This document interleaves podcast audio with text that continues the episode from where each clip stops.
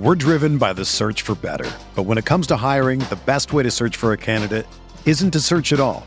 Don't search match with Indeed. Indeed is your matching and hiring platform with over 350 million global monthly visitors, according to Indeed data, and a matching engine that helps you find quality candidates fast. Ditch the busy work. Use Indeed for scheduling, screening, and messaging so you can connect with candidates faster. Leveraging over 140 million qualifications and preferences every day, Indeed's matching engine is constantly learning from your preferences, so the more you use Indeed, the better it gets. Join more than 3.5 million businesses worldwide that use Indeed to hire great talent fast. And listeners of this show will get a $75 sponsored job credit to get your jobs more visibility at Indeed.com slash BlueWire. Just go to Indeed.com slash BlueWire right now and support our show by saying that you heard about Indeed on this podcast. That's Indeed.com slash BlueWire. Terms and conditions apply. Need to hire? You need Indeed. This podcast episode is brought to you by Coors Light. These days, everything is go, go, go.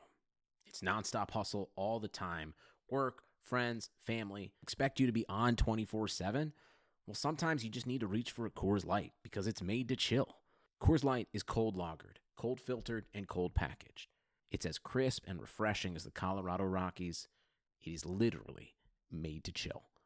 Coors Light is the one I choose when I need to unwind. So when you want to hit reset, reach for the beer that's made to chill. Get Coors Light in the new look delivered straight to your door with Drizly or Instacart. Celebrate responsibly. Coors Brewing Company, Golden, Colorado. Notre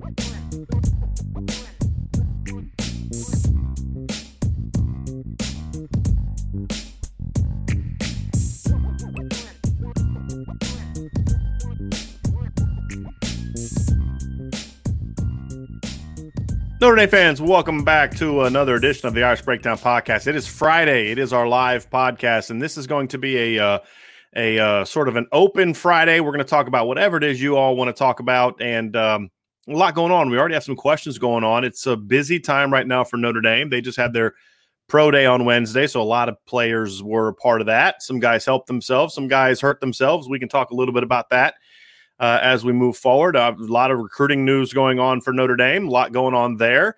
And uh, of course, spring ball is hot, happening right now. So Notre Dame is three practices into the spring. We've seen some interesting things from the practices so far. Uh, we've seen some RPOs. We've seen some uh, some stuff that looks like what Notre Dame's been doing. We're seeing some four down looks from the defense, some three down looks from the defense. We're seeing uh, the offense go deep a lot. So we can talk a lot about that if you guys have questions about that as well. So let's kind of dive right in uh, first of all. And you guys already have some questions up. So we'll just kind of get into some questions. If you uh, run out of questions early, we have obviously other topics that we can dive into as we as we go forward. So and I see a question there about a player who I have yet to watch. So we'll watch a little bit of film uh, today and and uh, go over some of this stuff. So uh, I'm excited to get to it. I bet uh, Vince will not be with us today, so it's just going to be me. Vince is the head baseball coach at Riley High School here in South Bend, and they have a game today. So that is where uh, Vince is today. But of course, he'll be back, and he's gonna his his attendance, I guess, on the podcast over the next month or two is going to be a little bit more sporadic than it was before because of that, because of baseball season. Once baseball season's over, Vince will be back uh, back to our our normal our normal dealer who'll be on shows with me a lot. And then there'll be shows he'll do with other people that I won't be a part of. So uh, that's our plan. We also, little house cleaning, we're excited to announce this week. We announced that Eric Rudder has joined the Irish Breakdown staff. I'm very excited about that.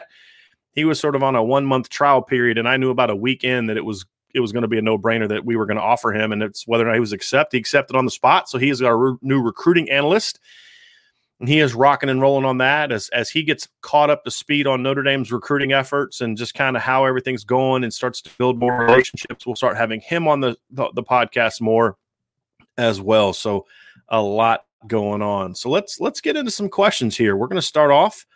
Michael Collins, Michael's back. If Josh Lugg projects to start at, at one of the guard positions this fall, what are the pros cons of him playing right tackle this spring? Michael, that's a really good question. I, I don't love this idea. I, I think that uh, I, am kind of back and forth on it. So the positives. Let's look at the positives. Number one is we don't know that a second tackle other than Lugg or Patterson's going to emerge. I, I think that's the one thing. So there's still a chance that Josh Lugg starts at right tackle. You know, Brian Kelly says a lot of things that don't always come to, to fruition, and that's not a criticism because he's saying what he thinks going into spring. Well, circumstances may change, and, and that may not be what they end up doing. And so you get into situation, let's say Tosh Baker's not ready, or Blake Fisher's not ready, or you know, maybe Blake Fisher needs to move to guard, or maybe you know, there's an injury somewhere. And you realize that, hey, you know what? We're gonna we're gonna have Josh start at tackle. Maybe Josh looks great at tackle and Tosh Baker looks great at tackle, and you say, you know what, let's move Jarrett Patterson to guard where he can be a little closer to the ball. There's all types of different things that happen. So it's not a guarantee that Josh Lugg's going to move to guard in the fall. I just think that's their hope. I think what they're hoping for, Michael, and I think that comment from Coach Kelly was more about what they're hoping happens and, and what they they'd like to see happen, meaning they want to see Tosh Baker step up and say, This is my job at left tackle they they believe that that Jarrett Patterson can handle that job. There's no question about it. But if you have a six four guy with above average arm length who's a really good athlete, or a six eight guy with great arm length who's a really good athlete, you're going to want the six eight guy with really good arm length uh, playing left tackle. And I think that's where they would like to see Tosh take over. Now, if he's not ready for that, or if maybe they need to move him to right tackle, Jarrett plays left, and then you can move Josh Lugg in, inside the con of it is Josh Lugg is still a guy that to me has never been given an opportunity. He's sort of the Houston Griffith of the offense where he hasn't been able to play just one position. He's played guard, he's played right tackle, he's played left guard, he's played center. He's kind of moved around. And my hope is that this spring was going to be an opportunity for him to get a lot of reps at the position that you're going to see him play in the fall. But it's hard to do that in, in the staff's defense. It's hard to do that when you don't know who the other two or three starters in the lineup are going to be and, and I think that's the, the the pickle that they find themselves in. And I also think that there's a lot more uncertainty at guard in that they don't know what they have there. They've moved moved Andrew Kristofic to guard. They've moved Quinn Carroll to guard, at least for portions of practices. We're seeing Michael Carmody play center, guard, tackle. Uh, there's uh you know Rocco Spindler's a freshman. I think there's a lot of uh, we Dillan Gibbons and, and and John Dirksen are the veterans, but they haven't played a ton of football. So I think in this instance, Michael, you don't really know what you have at guard and keeping Josh at right tackle where he still may play. And if you have Tosh starts and gets hurt, you're going to move Josh Lugg back out to tackle. The point is, you need to give those young guys an opportunity to say, okay, can you play guard or not? You know, Josh can play guard, but can these other guys play guard? And so I think it's about establishing a depth chart even more than just finding your five. It's who can play where. Once you establish who can play where, then you start figuring out who's your one, who's your two, who's your three, who's left, and who's right. So I think that's kind of why they're going about it. And it, it's not an ideal situation, but it's it's also that's kind of what you have to find yourself in when you lost four starters. You have to figure out who can play where. And those answers aren't aren't as easy as just say, okay, well, who's number two left guard? Slide him into the starting lineup. Who's number two right guard? Slide him in starting lineup. It's just not how it works. So uh, hopefully they can start to find some answers sooner rather than later. And maybe in the final four or five practices of the spring, they feel great about Tosh Baker and and Blake Fisher and and some of those other guys that are playing tackle, and they feel like they can give Josh some work at guard. Hopefully, he can do that and then kind of go into the offseason feeling good about where he's at. Jonathan uh, Hill Kema, I know that you read a lot. Uh, you you post a lot on our, our YouTube channel, but th- I think this is the first time you've asked the question. So I appreciate appreciate you coming on the live show and asking the question. Any news on Brendon Clark? The only news we've had on Brendon Clark is what Coach Kelly announced uh, at the beginning of spring practice, which is Brendon had a knee knee surgery.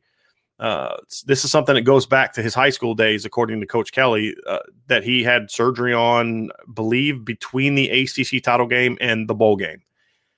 And so he's in a situation where he's recovering from that. From what Brian Kelly said at the beginning of spring practice, he's going to be in a position by the end of the spring to start throwing, but it won't be in like any team settings. He's not going to be in the competition this spring uh, for the quarterback job. So he's going to have to have a really strong offseason and he's going to have to start off really, really well um, moving forward. So, uh, Jay, I see your question about Darren Agu. I'm going to get to that in a little bit because I got his film pulled up and we're going to watch his film together. I have not seen it, so we'll watch a little bit of his film together and share some thoughts there. Dylan uh, Jyaire Brown, his visit is this weekend, so he's not visited. Dylan Hoffman, here we go, some recruiting stuff. What 2022 receivers have visits scheduled for spring, summer? So I have my visit thing here. The only receiver that I know of for sure that has a visit scheduled so far, like the date is CJ Williams from California, which I was very happy to see. I know they're working on trying to get visits set up with Tyler Morris and uh, Xavier Bradshaw and Tobias Merriweather and a lot of those kind of guys. Those that's the only one that I know for sure has a visit set up. I also know they're trying to work on setting up a visit with Jarrell Williams, Nicholas Anderson, or some other guys that are on the board. I'm really curious to see how that kind of shapes up because some of those guys to me should not be takes for Notre Dame because they already have Amorion Walker. You don't take Amorion Walker and those guys. You take one of those three guys, and then you shoot for top players. But uh, that's kind of where I'm at. There, there may be more, but again, we're just kind of really starting to dive in headfirst to this recruiting coverage, and those things are starting to get announced. So Eric's going to get caught up on that uh, here very soon, and we'll have a much better idea of, of who is coming and when. And I would imagine that over the next couple weeks, we're going to see a lot more players start setting up visits. And the interesting thing about this is you're going to start seeing how interested certain guys are about Notre Dame in this regard. So, for example, Darius Clemons, we had an article on him the other day you know, he's already locking in some visits to schools. Notre Dame is not one of them. And the reason he said is because he's already been to Notre Dame multiple times. Well, he, he then said he may set up an unofficial visit at some point in time. Now that all sounds good, but that makes me a little bit a little bit concerned because if he was really serious about Notre Dame, he'd want to come back for an official visit, is how I would think. And that's normally how it goes. But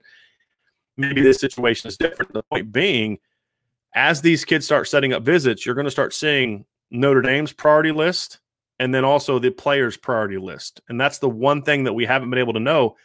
Hey, where do they really stand with a kid? a lot of times you can you can know where you stand by, you know, is a kid willing to come see you? And th- this was my argument about Landon Tengwall for a, like a year. Notre Dame kept pushing for Landon Tengwall, and I kept saying, look, this kid's made time to go to Penn State. This kid's made time to go to Michigan. He has not made time to come back to Notre Dame since he visited in March. That should tell you something. And, and the, you know the staff kept pushing on him and pushing on him, and when he picked another school, they were kind of left, you know, in, in a tough spot. So you have to be able to pay attention to that kind of stuff. And that's when when you don't have visits, it's harder to gauge that. Now that visits are opening back up, you start to see, okay, well, this kid's really serious about us because he immediately scheduled a visit with our program. That's when you'll start to get an idea of who's serious, really serious about your program. Jack Sullivan asks, would you rather have Jyaire Brown and Jaden Mangham or Tobias Merriweather in one of the big three running backs, which gr- group would be bigger for this class? Hmm. You know, I'm to go with I'm to go with Jyaire Brown and Jaden Mangham. Let's put that question back up. So basically, what you're saying, Jack, is would you rather have a top corner and a in a really high upside safety, or a high upside receiver and a, a really good running back? Right. So basically, stud corner or a stud back stud receiver or a you know high upside, long rangy, high upside safety or a long range, high upside receiver. So compliments on each side. I would rather go with the defense because for me, number one, running back, I'd love to get a stud running back. I, I think for me, if Notre Dame's going to take a second back in this class, he needs to be a top back. I think when you look at getting, getting Chris Tyree in 2020, getting the two players, Audric Estime and Logan Diggs in 2021, getting Jadarian Price at running back already in this class, they've done a very good job of restocking the depth chart.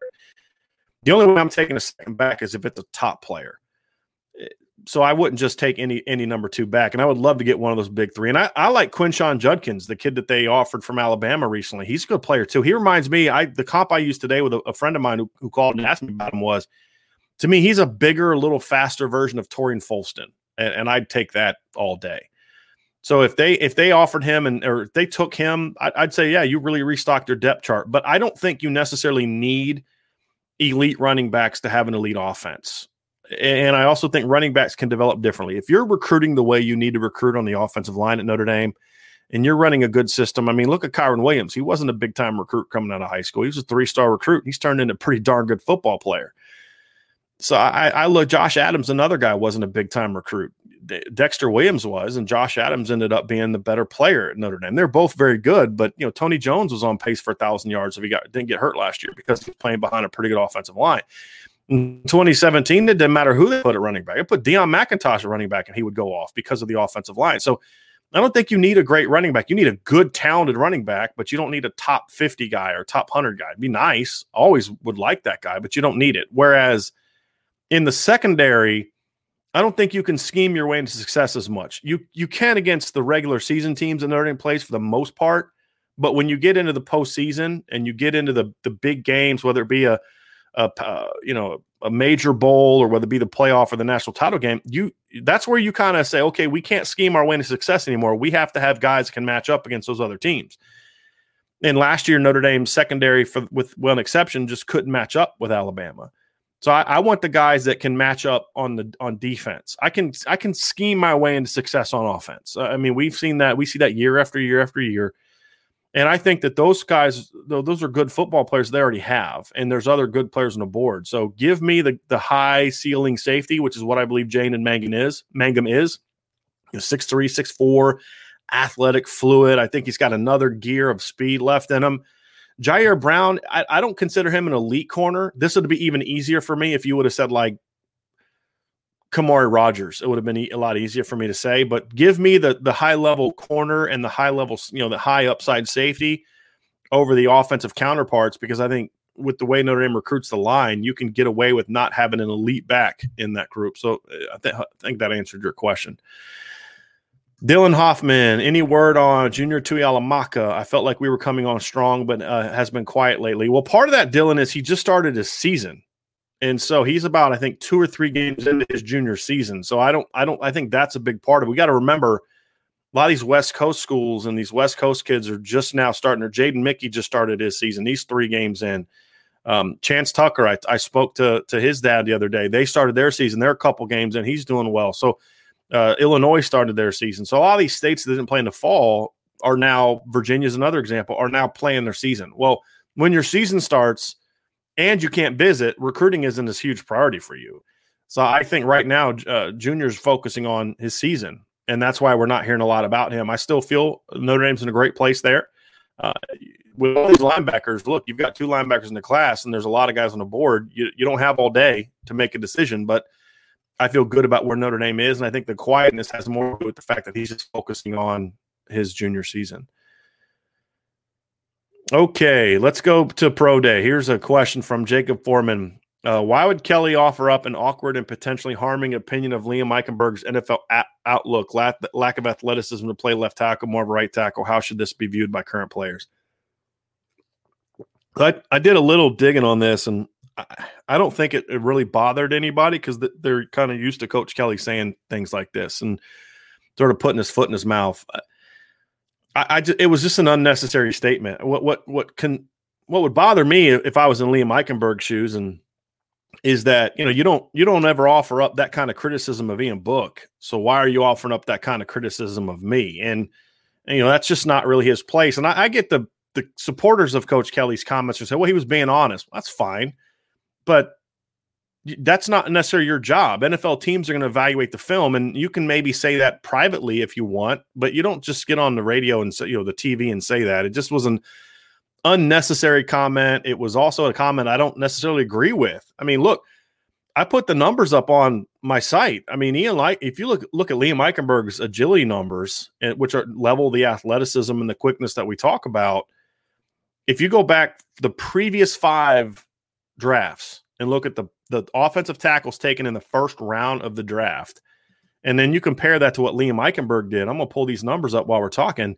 He had the fourth best pro shuttle and the fourth best three cone drill of any offensive tackle. And, and I went back and looked at their pro days, combines. I looked at all of it in an attempt to try to, okay, give them the best number possible. For example, Ronnie Stanley ran terrible numbers at a combine, and then he went to the pro day and did better. But Liam Eichenberg still still blew him away. I'm going to pull this uh, this up real quick so we can you, you guys you all can take a look at it. So this is this is the um, the 20 yard shuttle. So this is all the first round draft picks that ac- actually tested in the last five previous five years, and you'll see that Liam Eichenberg's tied for fourth with Jack Conklin, who with the uh, uh, where's he? Is he with Cleveland now? He was drafted by Tennessee, but now he's with Cleveland. Then you go down a little bit further. This is the three cone drill. Again, finished fourth. You can see Ronnie Stanley way down here, okay, with a much lower number.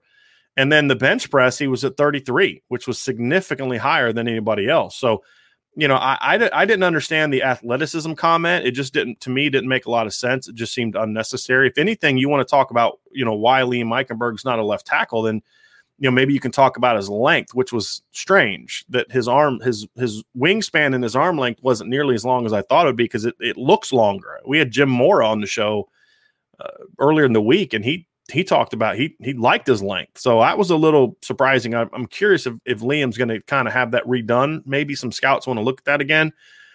But that'd be the bigger issue to me. And and you know it's it's rare to see a left ta- a left tackle with that with that short of arms. I think Joe Thomas was a guy that had pretty short arms. Uh, Jake Long had pretty short arms.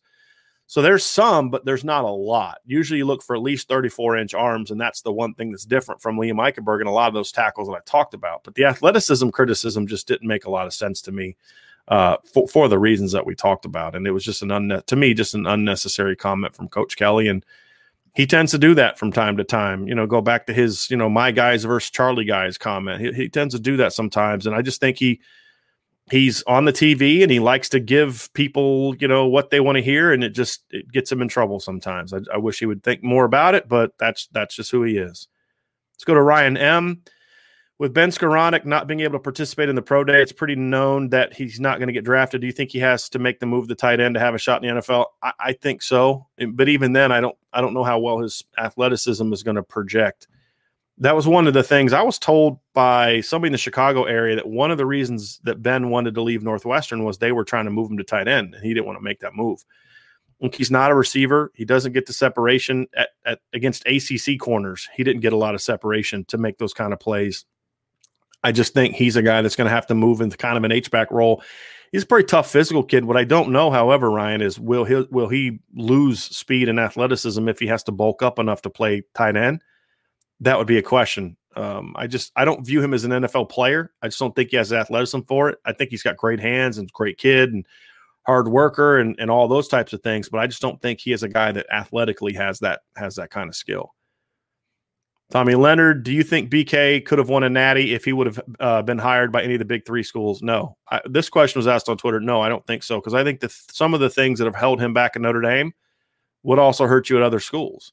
I think Brian Kelly would have done the same thing at Alabama and USC and Ohio State or Clemson, especially the first three that he w- has done at Notre Dame, which is he'd have built them up really impressively. They'd be consistently 10 plus win teams. I don't think, I think what would have happened is what he's done the last four years, I think he would have done sooner at those schools. I don't think we would have seen the eight and fives and those type of things at those schools. I just think the the the talent base you can build it up quicker, and he would have inherited better rosters than what he inherited at Notre Dame for the most part. There's some top heavy players in Notre Dame, but the depth wasn't there. But I think if you're if you're going to recruit and win championships, or if you're going to win championships, you got to be a great recruiter as a head coach, and that's something Brian Kelly's never liked to do. Now we're seeing him pick it up now, but let's see that continue for the next several months, and not just be something he did for a month. Let's see it continue. I think some of the other things he's done, he's made some bad hires. He's made some great hires, but he's also made some bad hires that have set the program back. The Brian Van Gorder hire set the program back in a big, big way. Uh, you know, Paul Longo, who did some really good things for him as as, as strength coach early on, that it was time for him to move on several years before he should have done that. He's been slow to react in, in some of those kind of ways. Coaches he's kept on board who were good coaches but bad recruiters that he kept around for way too long those are the kind of things that that would have hurt him even more at those other schools because there's so much turnover. That's one of the things he's been protected a little bit at Notre Dame from that because you don't have the turnover on your roster as much as you have at those other schools. So Notre Dame can have a 17 man class and they're fine because that's all the room they have for. Some if you have a 17 man class at Alabama, you're woefully short of your numbers because there's just so much roster turnover of some of those middle and lower level players and you know, they talk about all these five star Alabama players Alabama gets, and they do, but there's plenty of five stars they've got that are gone. The kid that they got a couple years ago from New Jersey, who was considered the number one player in the country, I think by 247, he didn't make it through a full year at Alabama. He's went to Colorado. I think he's since been kicked out of Colorado. So you look and say, oh, had X amount of five stars. Well, not all those guys are still there. So that's a part of it as well. So no, I don't. I think he would have been a he'd have been a top five coach, just like he is at Notre Dame at those places too. But I don't believe he won and won a national championship. I think this notion that Alabama wins just because they have better players than everybody else is completely misguided. And I think you just have to go back and look at their 2009 roster. You want to do something if you're bored this weekend? Go count the number of four and five star players that were in the starting lineup for Alabama in 2009, and then go count the number of four and five star players that top 100 players that Notre Dame had in their starting lineup in 2009, and tell me there's a huge difference because there's not you know, Alabama, I think Javier Arenas was a three star recruit. Kareem Jackson was a three star recruit. One of those guys, like his next best offer was like Florida International or something ridiculous like that. Uh, they had two outside linebackers. Eryk Anders was one. I think he was like a three star recruit. They had another kid on the other side that was a two star recruit, or maybe Eryk Anders was the two star recruit. Go back and look at those. He, he's a phenomenal coach. The big classes started coming after they won, after the undefeated season in which they lost the, to Utah in the in the Sugar Bowl. Then after the national title, they didn't have their first number one class until after he already had a ring. And so it's not just this show up and win. Otherwise, why did Clemson go from 1981 to 2016 without winning a title? Clemson from 1981, the year that they, last year they won the title, to 2016 in that stretch. We're driven by the search for better. But when it comes to hiring, the best way to search for a candidate isn't to search at all. Don't search match with Indeed.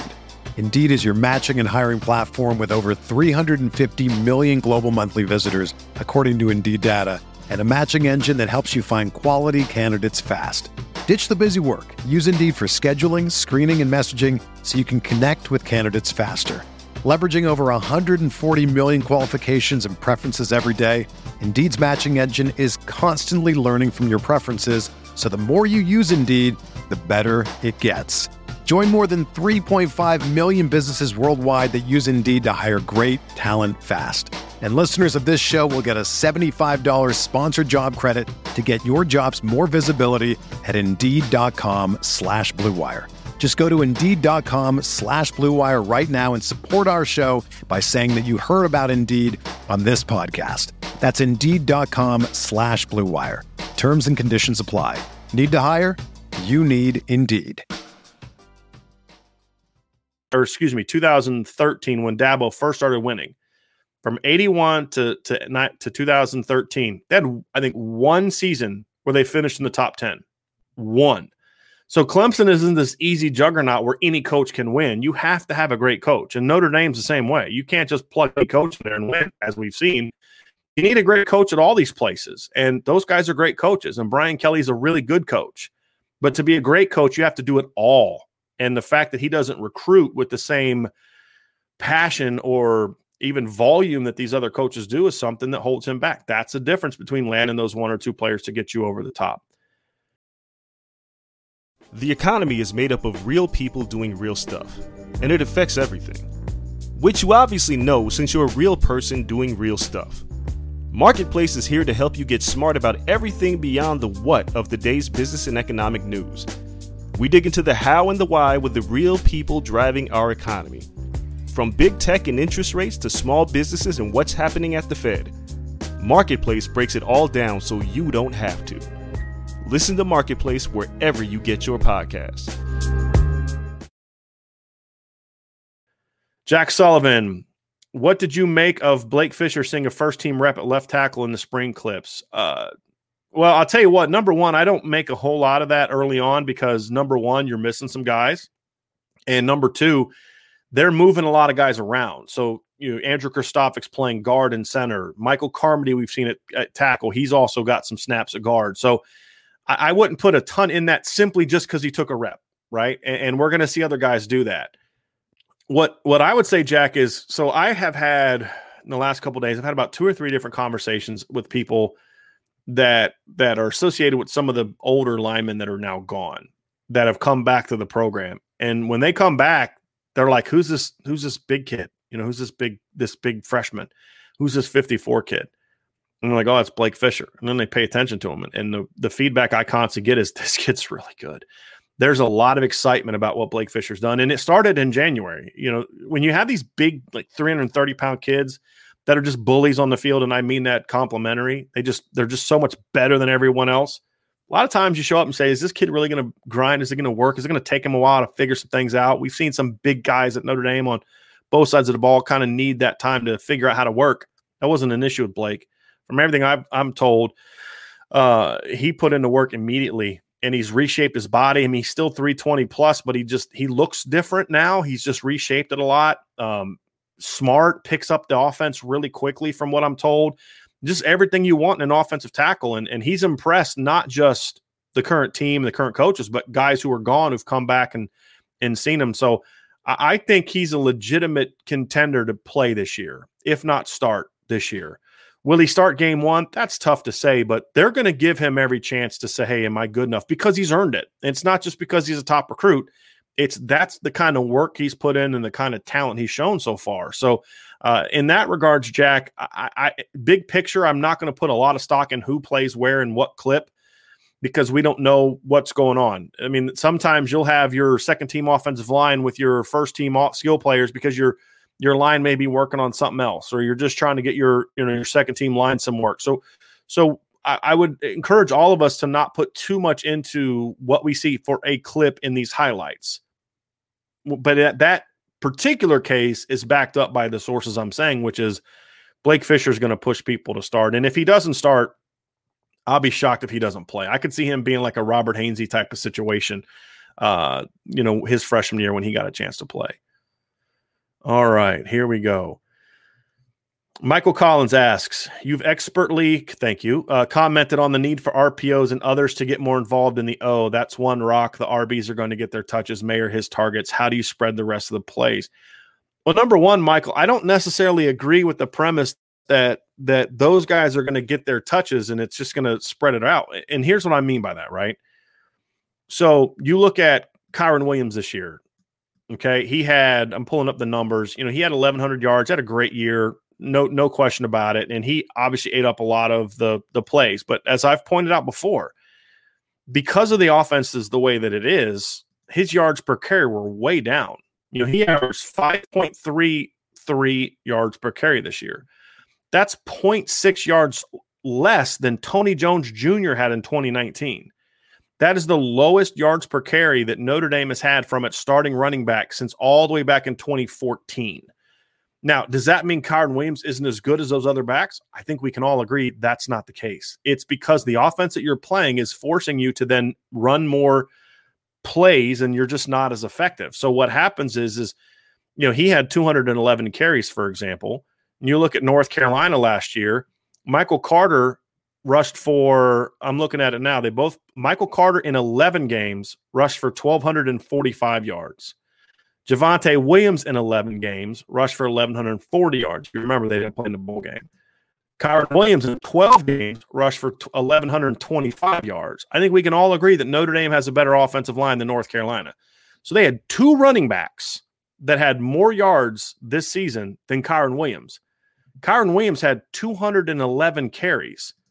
Javonte Williams had 157 and Michael Carter had 156. So when you spread the ball around, when you spread it out, when you spread the field, when you make RPOs and all the different types of screens and and and push the tempo a little bit, not only do you tend to get a few more plays per game because you are pushing the tempo, but you create a more explosive offense. So Kyren may not get the touches he got last year, but his yards are going to go up.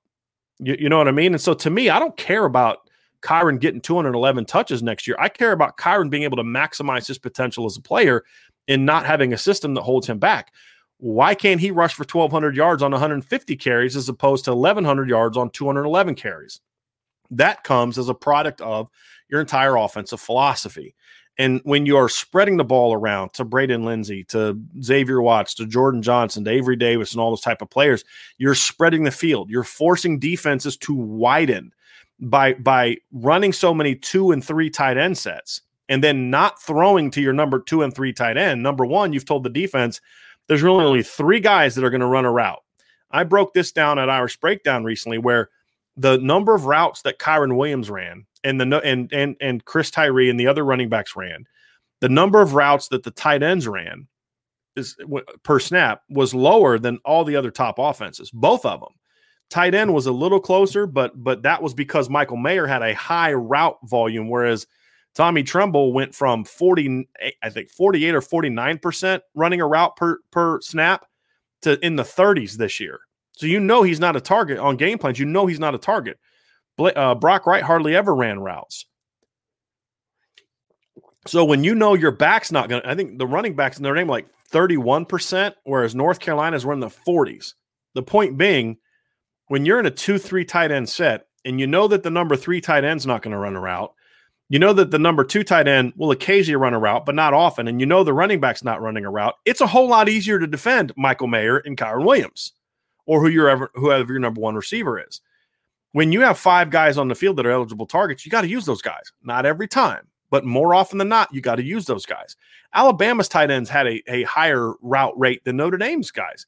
That shouldn't be the case when you have the kind of talent Notre Dame has. So the point is, it's not about taking away Michael Mayer's touches. It's about creating an offense in which Michael uh, against like Kyren Williams, for example, doesn't need as many touches. So he's up in his yards per carry to like six and a half.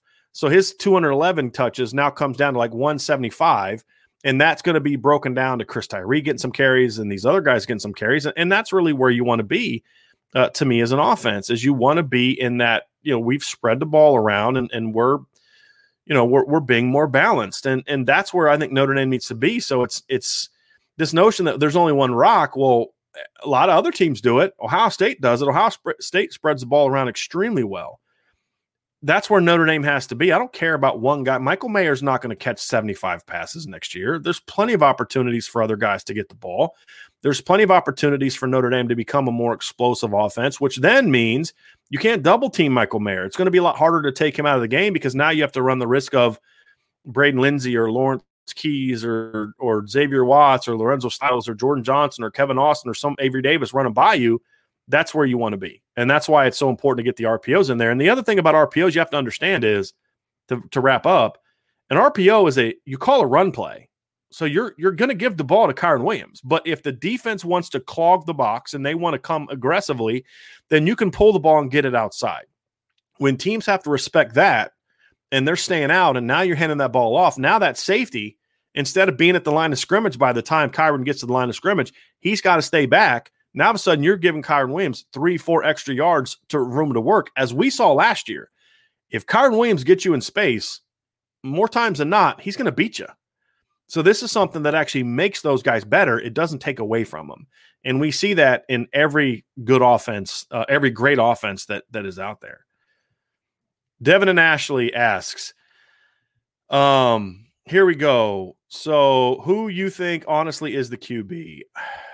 You know, I think it's going to be Jack Coan. And we talked about this yesterday. I, I think there is a legitimate quarterback battle. I think they're giving Drew Pyne an honest opportunity to battle for the job. If Tyler Buchner plays well enough, I think he'll get an honest shot to, to battle for the job. Although, again, we need patience with him because he's played one year of football in the last three years. But I think at the end of the day, it's going to be Jack Coan because I just think Jack Coan is the better player today. I think Jack Coan is bigger. I think he's more experienced. I think he has proven that he can make some of the plays. I think Drew Pyne is a very similar player to Jack Coan, but Jack Coan is, has been doing it more. I think we've even seen from some of the highlights of that they're sending us. I mean, good lord, unless they're putting every single deep ball in practice into the highlights, they're throwing the ball downfield a lot. He can do that. I think Drew Pyne can do that, but I think Jack Coan can definitely do that. And I have an article at irishbreakdown.com that, that kind of looks at, even though he doesn't have like a huge arm, he's a very good deep ball thrower. And he's a very, and because part of it's aggressiveness, accuracy, timing. And so I just think all those things are what I see from Jack Coan that are why I like them getting him. And then the more I study the tape, excuse me, the more I liked him. Uh, Jonathan, I would get Eric on the mailbag. He's gonna that's gonna happen soon, but today was not an option. So that's why he is not on the podcast today. Um, Edward asks, and Edward, if you don't mind, can you can you kind of help me pronounce your last name in the comments? Can you just put your last name in there so I can so I can say that better because I don't want to butcher that. How did Javon McKinley do on the pro day workout? It wasn't a great day for Javon he had some good testing numbers. Some of his some of his change of directions were were decent. Um, one of them was good. One of them was. I think the three cone that he had was good. I'm pulling up the numbers now. The three cone numbers that he had were good, but the the um, the shuttle was not good. His vertical wasn't great.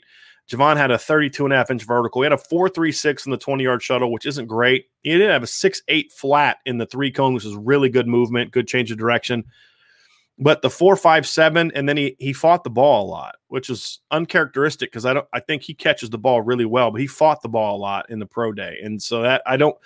He measured in at just under six two, which also doesn't help. That thirty three inch arms, which is good, and he did twenty reps on the bench, which is good. So there were some things he did that were good, but he needed to catch the ball clean.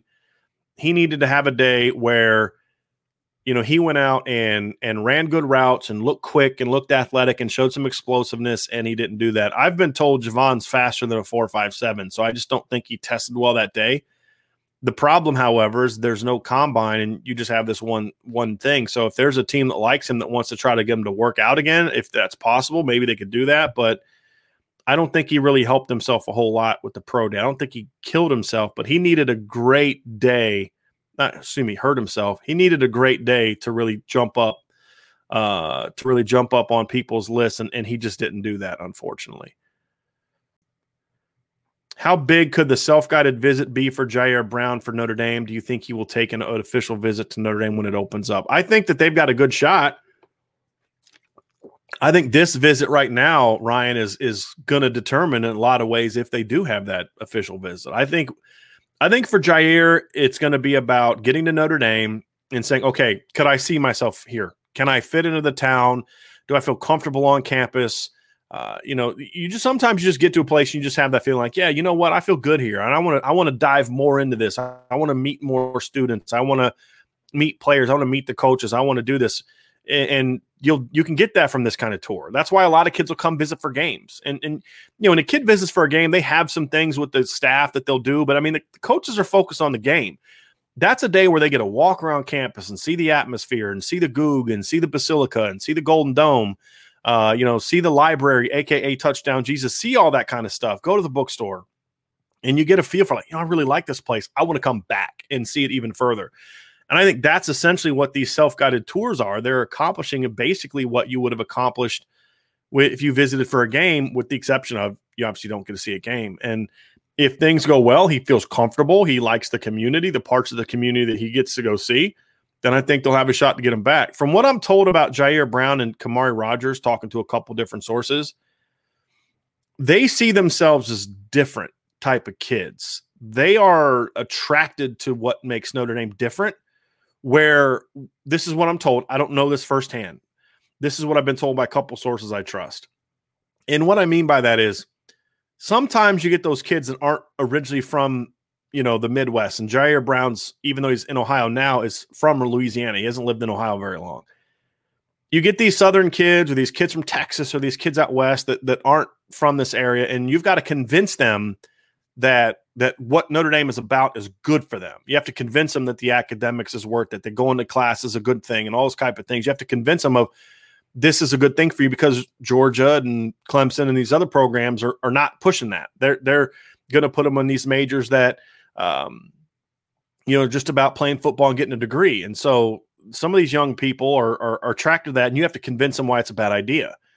From what I'm told with Jyaire and Kamari, it's the exact opposite there's an, a natural attraction to what makes Notre Dame different that that has inter- interested them. Now it's about selling them on the whole package. And so if he gets up to campus and he likes it and he fits in and those type of things and he and he can see himself here, then now you've given yourself a shot. It's big because now that sets you up to get that official visit. All right. Oh boy, Connor's going back, going back. You're making me relive a bad memory. Connor asks, Connor Patton asks, if you'll allow me a question about something old, what is your take on what happened during the Michigan 2019 game? Are there any lessons that could be useful moving forward? You know, to me, Connor, that game reminded me a lot of the Miami game from 2017. And and what I mean by that is the environment affected the Notre Dame team. And what we we haven't always seen, I mean, the environment at Georgia didn't affect them. The we've seen them play in these big environments and it, it didn't affect them, but there's been to, too too many times, in my opinion, even in during this great stretch where they get into this situation and it just the moment seemed too big for them, or something was going on that kept them from getting to a rhythm. Miami was that way in 2017, and Michigan was that way. I mean, you just could watch the body language uh, during the warm-ups. I mean, it was raining, it was cold, and it just looked like the Notre Dame players didn't want to be out there, and the Michigan players were embracing it. I mean, they were embracing the the, the opportunity, the moment. I had this true story. I had somebody whose football knowledge is greater than mine, who I respect, came up to me before the game and was like, "I'm a little nervous about this game." Uh, why is it? He goes, "They just don't look like they want to be out there." And that was before the game, and that's how they played. And I think, I think when something like that occurs, how you start the game is going to dictate whether that changes or not, changes or not. And in the 2017 Miami game, I still I will take this to my grave. No one can convince me otherwise because there's no evidence of it one way or the other if Brandon Wimbush doesn't overthrow Equanimeous St. Brown on that first drive, which would have been a touchdown, and instead you punt, if he hits EQ on that post route for a touchdown, because he was open, and Notre Dame goes up seven nothing on Miami, that crowd gets quiet and Notre Dame rolls them. I truly believe that. That was not a good Miami team. As we found out when when they played Pitt and, and they were winning games by a point or two points. They were better than Notre Dame that day, but the course of the season, they were not better than Notre Dame. And I think that touchdown would have taken all the the atmosphere, the elements, the things that were bothering them would have taken a lot of that out of the out of the equation. And I think they would have played what they what they were capable of playing. Same thing in 2019. Remember early in the game, Notre Dame blocked a punt. I think it was like Michigan's first or second possession. Notre Dame blocks a punt. They're about to get the ball deep in Michigan territory in a nothing nothing game. And then they make a mistake. Somebody tries to pick it up. Michigan recovers it, and then Michigan run goes down the field on the drive and scores. And I don't think Notre Dame ever recovered from that. You pick up the ball right there and you punch that thing in the end zone a couple plays later.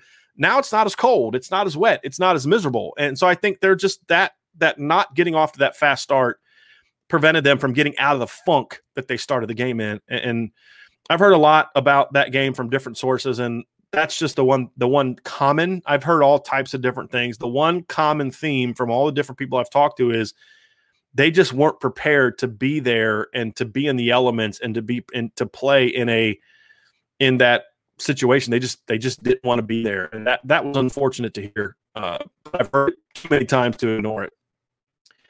Dylan hoffman how's Lenzy's been been performing so far? I see a lot of avery davis and joe wilkin in the highlights we haven't seen well the, the, the day two highlights. We saw a good chunk of Braden Lenzy. We saw him beat getting deep for a touchdown. Him and Jack Coan uh, connected on a deep ball. I mean, I just kind of think that's just how they do it. I haven't heard a lot about Braden so far. We're only three practices in. The good news for me is he's been at every practice. That's to me, that's the we know what Braden Lenzy can do when he's healthy. I think the only thing that I care about right now, if, if I'm if if I if I had a source that I could talk to and he gives me a complete rundown of the whole practice, the only thing I'd ask about Braden Lenzy is was he healthy? Was he out there? Okay, cool. Move on. Because I know what he can do. So um, you know, I, I just I feel like if he can just be healthy, that that's going to be the thing for me. John that asks, "Is it me or is Drew Pyne filling out?" Yeah, he's starting to fill out. I think part of that's rib pads and some other things. He's he's getting there. I still I still wonder if he's a year away physically from being ready to really carry that carry that load. Dylan Hoffman asks, "How do you see carries being split between Tyree and Williams this year?" You know, I would actually see like to see I would like to see Chris Tyree's carry, or excuse me, Kyren Williams carries go down a little bit and his touches, overall touches go up a little bit. Meaning I'd like to see him a little bit more in the pass game, uh, the screen game, getting him in space because he is an elusive player. I think Kyren's more elusive than Chris Tyree. I think Chris Tyree is more explosive. He's more of a, you know, you give him a crease between the tackles and he's going to go. If you look at Kyren's two biggest plays this year, they were both outside. One was a screen, the screen he had against Duke that he went for 75 yards, and the other was a sweep play against Clemson. And again, it was an outside play. It was outside, you know, it was a, I think it was a, might have been a buck sweep or just an outside zone. I have to go back and look. I can't remember if they pulled the guards or not. But it was an outside play where he could kind of get in space and he could get up the second level and make that safety miss. If you remember when what he did to Nolan Turner on that play, got him about 15 yards downfield, gave him a little move uh, and, and and beat them. So I, I think that was an um, an impressive thing to see, and that's that's what you want to see from him. So I'd like to see him maybe get a few more catches, and then Chris Tyree get some more of those snaps. I'd like to see scenarios where you use them together, and you've got Kyren as kind of a lead blocker slash you know he can still run it, but lead blocker slash catch the ball out of the backfield, maybe line him up in the slot and give him some quick throws. So maybe that those throws, those plays that otherwise might have been runs are now catches. So a swing screen instead of an outside zone, uh, a play where you can get him in space, get the tight ends and receivers blocking him, if that makes sense. So that's just kind of balancing up how he's getting touches. But and then of course you want to get Chris Tyree more touches. I mean, look, Kyren Williams is your number one back. I don't, I don't. No one's debating that.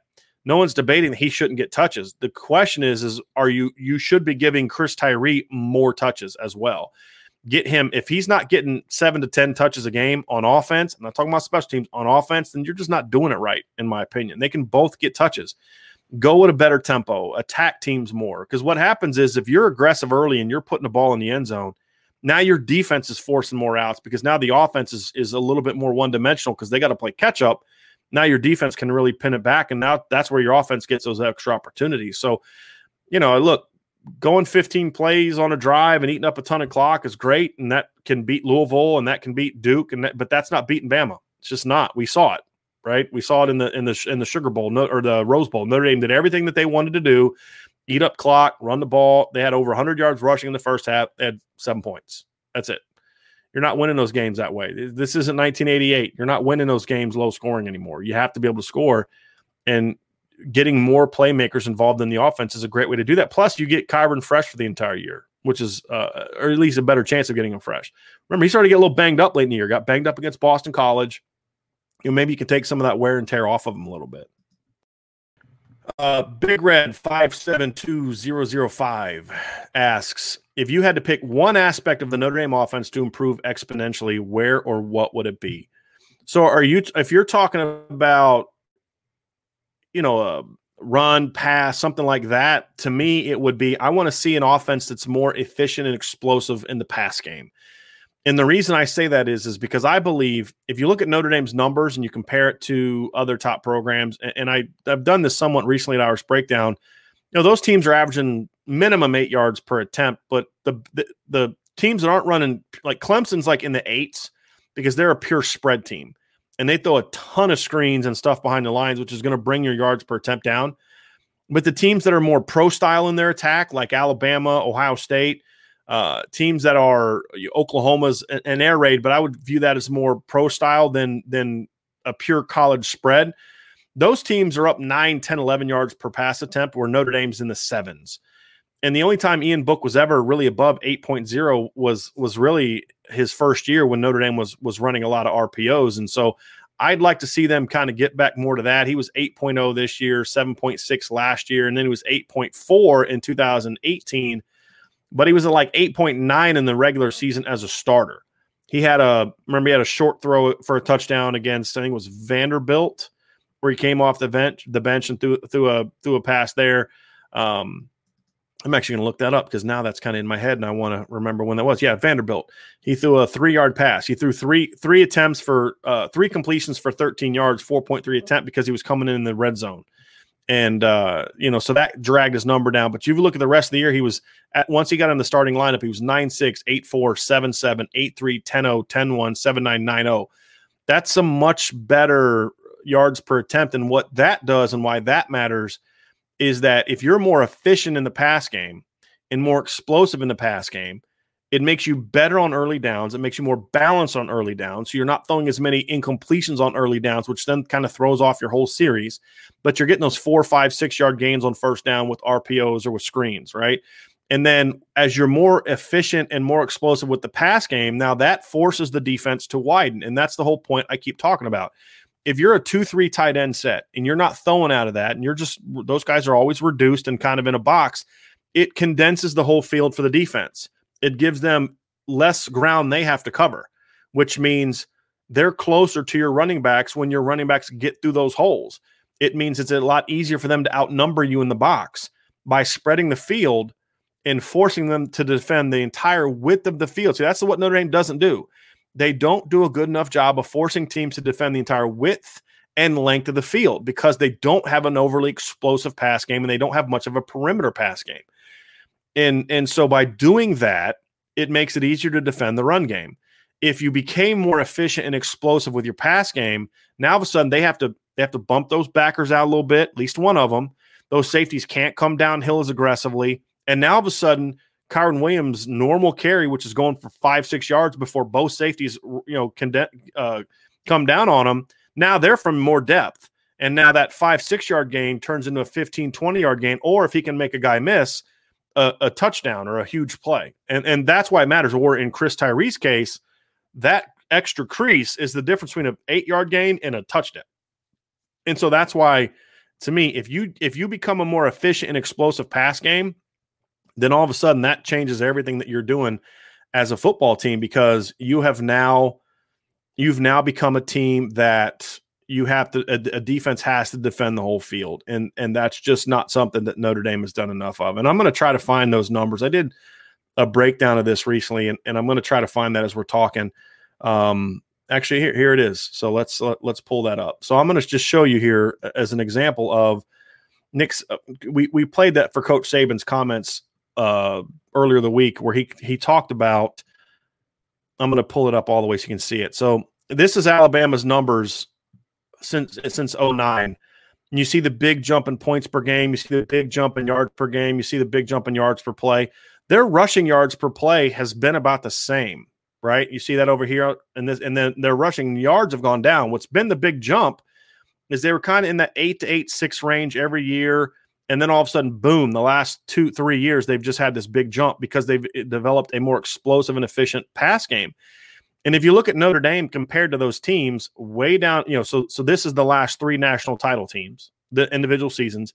Notre dame's way down in points way down in yards per game way down in yards per play. But if you look at their rushing numbers they're they're right on point with the last two national title teams. They've actually rushed for more yards and they're right on par for yards per rush right? The big difference is over here in the yards per attempt and the yards per completion.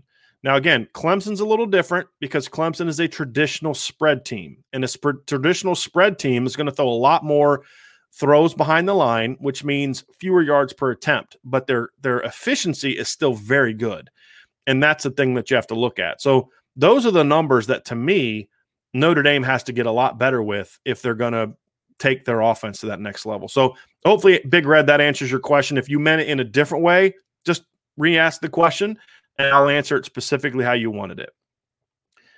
All right. Ryan McCarty asks Do you think the staff will include Logan Diggs and Audric Estime in the run game a decent amount, or will the carries be given to Kyren Tyree and C'Bo?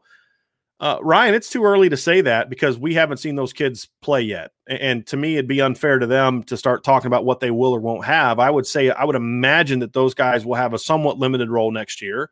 Give them some tech carries in the red zone, short yardage. Definitely get them in some some carries when you're hopefully blowing teams out. But if those guys show up and beat people out, then they're going to play. I'm all about competition. And I love Chris Tyree. I love Kyren Williams. But if two guys come in and they're better than them, then you play the better players. I, I, I argued that at receiver. I can't then not argue that at running back and another position. So uh, your shot. I think it's going to be hard for them because those two, three kids are pretty good football players, especially the first two. All right. Nick Jeffers asks, this is a good question. Regarding all the players talking about how much simpler Freeman's defense is versus Clark Lea's, doesn't a defense become easier to scheme against if there's only one or two reads to be made? Is this good? I think you're misunderstanding what they're talking about from a, a simpler thing. So you can run a lot of different looks, and Marcus Freeman will show defenses a lot of different offenses a lot of different looks. Here's where it's simpler. Here's the difference.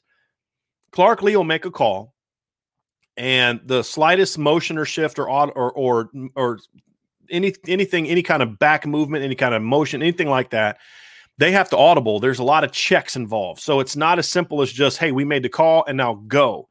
So not only do you have to know a lot of calls, but now you have to know I got to change my call based on this. There's a lot more pre snap movement, a lot more pre snap adjustments. And so I think that is kind of the thing that's hurt Notre Dame. And then when teams would play really tempo, if you remember, Notre Dame's had problems defending mobile quarterbacks. And a big part of that is, is because a lot of times they just weren't lined up correctly. I go back to the Louisville game. You want an example of this? Go back to the Louisville game, the beginning of 2019, and watch how many times Notre Dame just had no one to account for the quarterback because they weren't able to make enough of the checks. Whereas with Marcus Freeman's defense, and it's not better or worse, it's just different. It's more about we get our call and you're you're this is the call. Just this is what we're doing. Go make a play. And if they make this motion or jip, don't worry, we have somebody count for that. I think that's really where the difference comes into here, Nick. and and that's that's that's what we're looking for. And you talk about if there's only one or two reads to be made, it's one or two reads per call. It's not one or two reads period. So it's like we have 10 calls on defense. But then of those 10 calls, we have five or six different checks that we have may have to make within those 10 calls. Whereas now it's you still have 10 calls, but there's only one or two checks depending on what they're doing. That's the simpler part. So hopefully that that, that makes it uh, a little bit more understandable. And I think the other thing too with this Nick is this is especially more effective when you're playing tempo teams. And we even saw it against Alabama. You know, Alabama just with a lot of their motions and different things. Notre Dame was just out of position a lot. And they were really smart about how they attacked Notre Dame. They knew that, hey, if we motion, if we do this kind of adjustment, we know that it's going to force Notre Dame to completely change what they do defensively. And then they would they would do that and then kind of go away from it. And and that's something that I think hurt Notre Dame in some of those games. And it hurt them against it hurt them against teams that um, you know, hurt him against teams that to me would push the tempo as well. We saw Clemson do that to him a little bit in the in the rematch. Here we go. This is a good one. Robert asks, Brian, except for the past year, Notre Dame has finished the season on the road since 1994. Notre Dame has finished 10 and 16 in those games. Do you think Notre Dame will have less games on the West Coast to end the year? I hope so this is another Robert. This is another one of the reasons I don't care about the Stanford series. I think the the desire to be on the West Coast to go recruit, I get it. But to me, with how easy it is to fly nowadays, you don't have to be on the West. If you finish a game in South Bend, Indiana, you, know you're you're flying from what San Francisco down to LA is like what less than an hour flight. Okay, so now it's a three hour flight from from South Bend to, to LA I just don't think it adds as much value as you as you think it does, or at least as it did 20 years ago. 20 years ago, it made sense because traveling was different back then. Now, especially, here's the other thing too. Back when this first started, Notre Dame was finishing its class after the season. It used to be where, and we've talked about this. And when I was at Blue and Gold with Lou Somogyi, he would talk about this. He would say, like, the banquet back in the 80s was this huge deal because – the vast majority of your class would be from that banquet because most of them had not committed yet. And so from that banquet in December till signing day in February is when you closed. Now, most of your class is done. So you're literally going to play out in Stanford every other year so that you can what? Get a jump on the juniors? I just don't think it's necessary. To your point, I think it adds a lot of unnecessary late season travel. And if Stanford doesn't want to host a game against Notre Dame in October, then stop playing Stanford. I don't care. I don't mind the USC game as much because it's every other year and you can you can finagle your your schedule a little bit to where maybe you have a couple home games before. That game's a little bit different, but I don't care about playing Stanford and I especially now that Stanford has sort of de-emphasized football a little bit in my opinion and and especially since they're just not as good. It was value to you when Stanford was really good because it gave you a big late season win. But what did beating four and eight Stanford do for Notre Dame at the end of the 2019 season? Nothing. So yeah, to your point, I'd like to see Notre Dame start playing more home games in November, and and also not ending the season on a West Coast trip every year. So uh, it's a great question. Um, you and I are on the the same page on that. All right, Ryan McCarty. Do you think Notre Dame has any commits that will take visits to other schools when it opens up, or are all the commits solid in their commitment to Notre Dame? Ryan, this is a good question. Also, I I don't know of anyone that will take commitments, and part of that is because of Notre Dame's philosophy when it comes to accepting public commitments. I think we talked about this in last week's mailbag, maybe it was a week before, but Notre Dame, if a kid says to Notre Dame, "Hey, I want to commit," but I don't want to, but I still want to take other visits. More often than not, they won't they won't take a public commitment from that player. And if a kid does visit, then they'll say, "Look, yeah, you you you say you're committed, but you know you're visiting other schools. We're we're recruiting your position." And more often than not, Notre Dame has the leverage to do that. So will will kids do that? Perhaps. I don't know who that would be, uh, but I I would think that they took those players' commitments because they think those guys are set. Now, the other thing to factor into it is when you talk about opening things back up because guys can't take visits, I think that's more risky for local schools that have local players. I think there's more local kids making commitments to in-state schools and then hoping that maybe there's something bigger out there than a kid like take Jerian Price for example from Texas. he can visit any any school in Texas he wants. Why would he commit to Notre Dame if he wanted to visit schools? He can he can go visit anytime he wants. I think he picked Notre Dame because that was the place for him. So could kids take visits? Absolutely. I don't think we'll see it as much with Notre Dame commits as we might see with other uh, with other schools, in, in my opinion. Um, Vincent Vincent Roberto. Hey, I got to respond to your email. By the way, I do have that. That's on my to do list for this weekend. So I, I'm glad you asked this question. Even though it's early, is there any word on how much interest Dante Moore has in Notre Dame? Oh, I, I very little knowledge of this, other than we've just heard from talking to some people close to him that he likes Notre Dame. I don't know if I think it's still kind of early, but there is interest there. There is a relationship there, and he's really, really good. All right, Four Horsemen. That's one. That wasn't the one, but this is a good one too. Here we go. Um, any Four Horsemen. Any insight as to how much Balis and his team work with the other coaches during the recruiting process for things like long term projection? Does Balis ever talk to recruits? Now, Balis does not talk to recruits and like he's not picking up the phone and like, hey man, what's going on? You should come to Notre Dame. That's not his deal. But Matt Balis has a huge role in who Notre Dame offers and who Notre Dame recruits. So the the Notre Dame coaches have I've had conversation with Notre Dame coaches where they have said this is true. We're, we have to see what Coach Balis thinks before we make a move on him. Or you know, I was unsure of this, but Coach Balis really liked him, and so we made a move. And it's essentially the the situation of hey, if I have this lineman who's 255 pounds but super athletic, and then I he meets Coach Balis and he kind of eyes him up and looks at him and talks to him, say, hey, you know what? we can get this kid up to 300 pounds and he's going to be just as explosive as he is now, then they're going to be like, cool, let's roll. Let's go get that kid.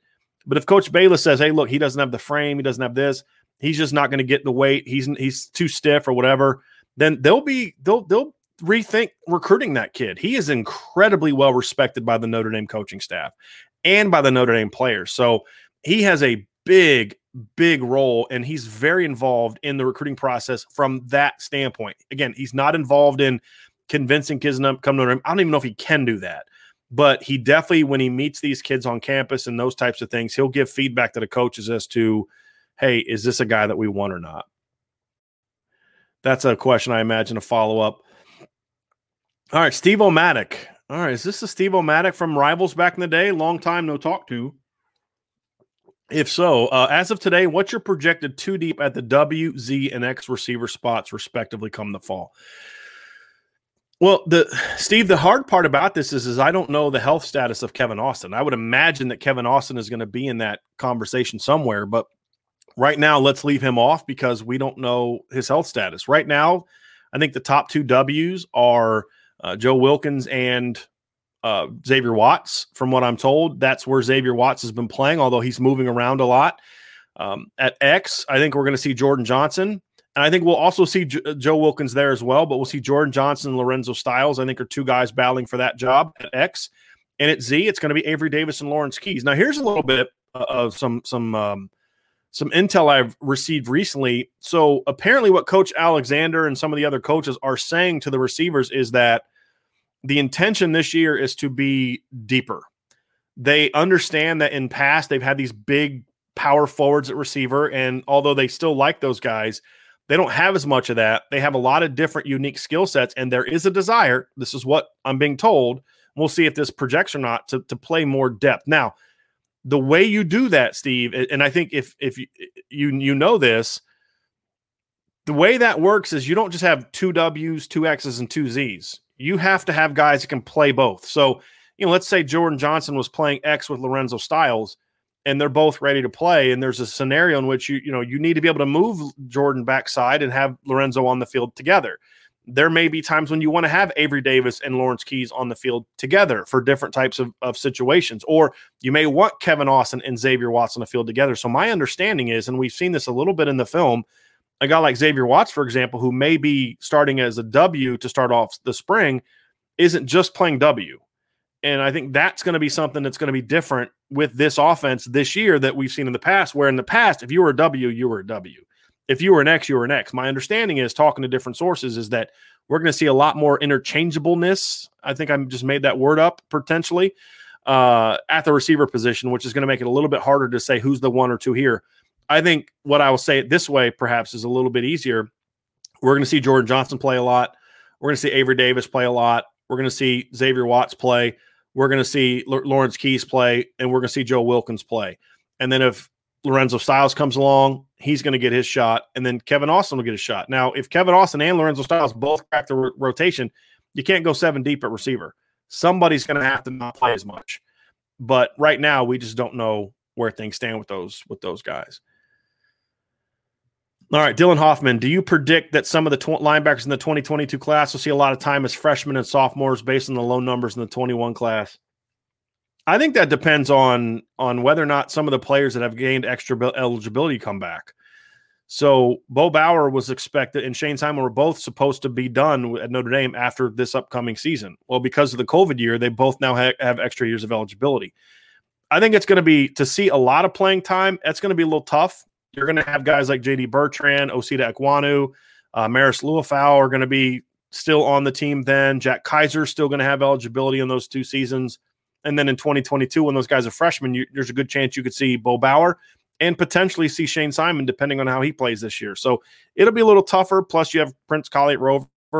It, it's going to be tough for those guys to necessarily play as freshmen and sophomores. But having said that, the talent level that Notre Dame is bringing in, they could beat those guys out. I mean, there, there's no doubt. So I guess to answer the question, Dylan, they're not going to have to play as freshmen and sophomores, but depending on who Notre Dame finishes his class out with, there's going to be guys that have a shot to play a lot earlier, even if a lot of those other players come back. So that, that that's going to make this interesting. All right. All right. So here we go. Let's get back to uh, some of these questions. A lot of great questions today, y'all. I really appreciate appreciate y'all being here. It's a little little different when when Vince isn't here, so there's a little bit less uh, back and forth. All right, uh, Mule Skinner. Um, I did address that Liam Eichenberg thing. Uh, I don't really want to get into it again because I don't want to go negative again. But it was a it was a poor comment by uh, by Coach. Uh, this is going to play again. This will be up on the YouTube channel, so make sure you listen to it. And if you have any questions, just hit me up, and I'll we can further discuss it. Um, here we go. Ryan McCarty. Here, here's a good question. Who is the most effective recruiter on the offensive side of the ball, in your opinion? So far, right now, I mean, the most effective would refer to who's getting the most players. And I would say I'd probably give that to Jeff Quinn right now, based on just last year's class. But I honestly think I'm, I've said this before. I really like what I'm seeing from Tommy Rees as a recruiter. He still has a lot to learn as a recruiter, but I've always said if you have personality, if you have a, a plan, and if you work hard, you can be a really, really good recruiter. And from everything I'm I've been told so far from and this isn't from Notre Dame people because I don't really care what they say. Of course, they're always going to tell us everything's wonderful. I'm talking about talking to high school coaches, talking to recruits, talking to parents. Coach Rees has been a very effective recruiter individually. The problem that Notre Dame is having as a staff is there's not the same level of organization and teamwork on the offensive side as there is on the defensive side. And not everybody on offense is a grinder. So that's hurting Coach Rees in regards to the type of offensive class he's putting together. But he's certainly putting in the work. So I have a feeling that while Jeff Quinn has the most, the best recent success, maybe Lance Taylor are kind of a close second. Tommy Rees is their most aggressive and diligent recruiter, and I think connects with a, a lot of young players. Ryan McCarty, Tremble was open enough to get the ball more this year. He just wasn't seen as a big target by Book. I went to the Pitt game this year, and Tremble was open in the end zone on the Mayer TD. Agree, and that was a big part of it. Now his route production went down, as, as I said before. He was at, and so basically how Pro Football Focus does this is, is they say the number of snaps and then the number of times they ran a route, number of times they blocked, and the run, number of times they pass blocked. So if you take the number of times he was in a route, combine it, you know, divide it by the number of total snaps, he was at like 48, 49% of the time he would when he was on the field, he would run a route in 2019. This year it dropped in the 30s. And it was like 38, 39. That's a big drop off. So to your point, he was used in the pass game, but just not enough. And to your and to even make it worse, he wasn't targeted nearly enough.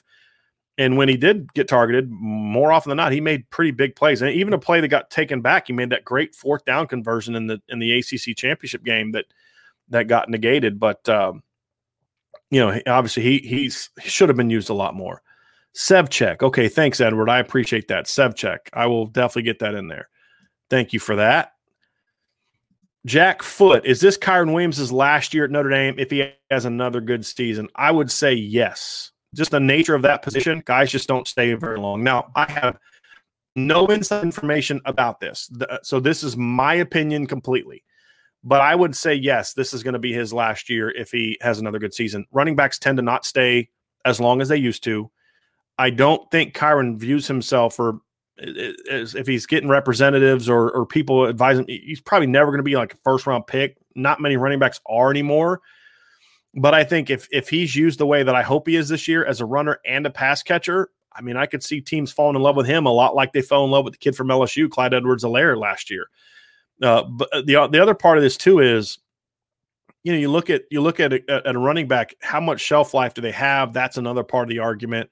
And if he has another thousand yard season, and you've got Chris Tyree there, and you've got these other up and coming backs, it's like if you're loyal to your program, and, and I think Kyren loves Notre Dame, part of what makes you you're going to factor in, okay, do I really want to leave my team with no running back? He's going to look at the depth chart and be like, if I left, they're going to be okay.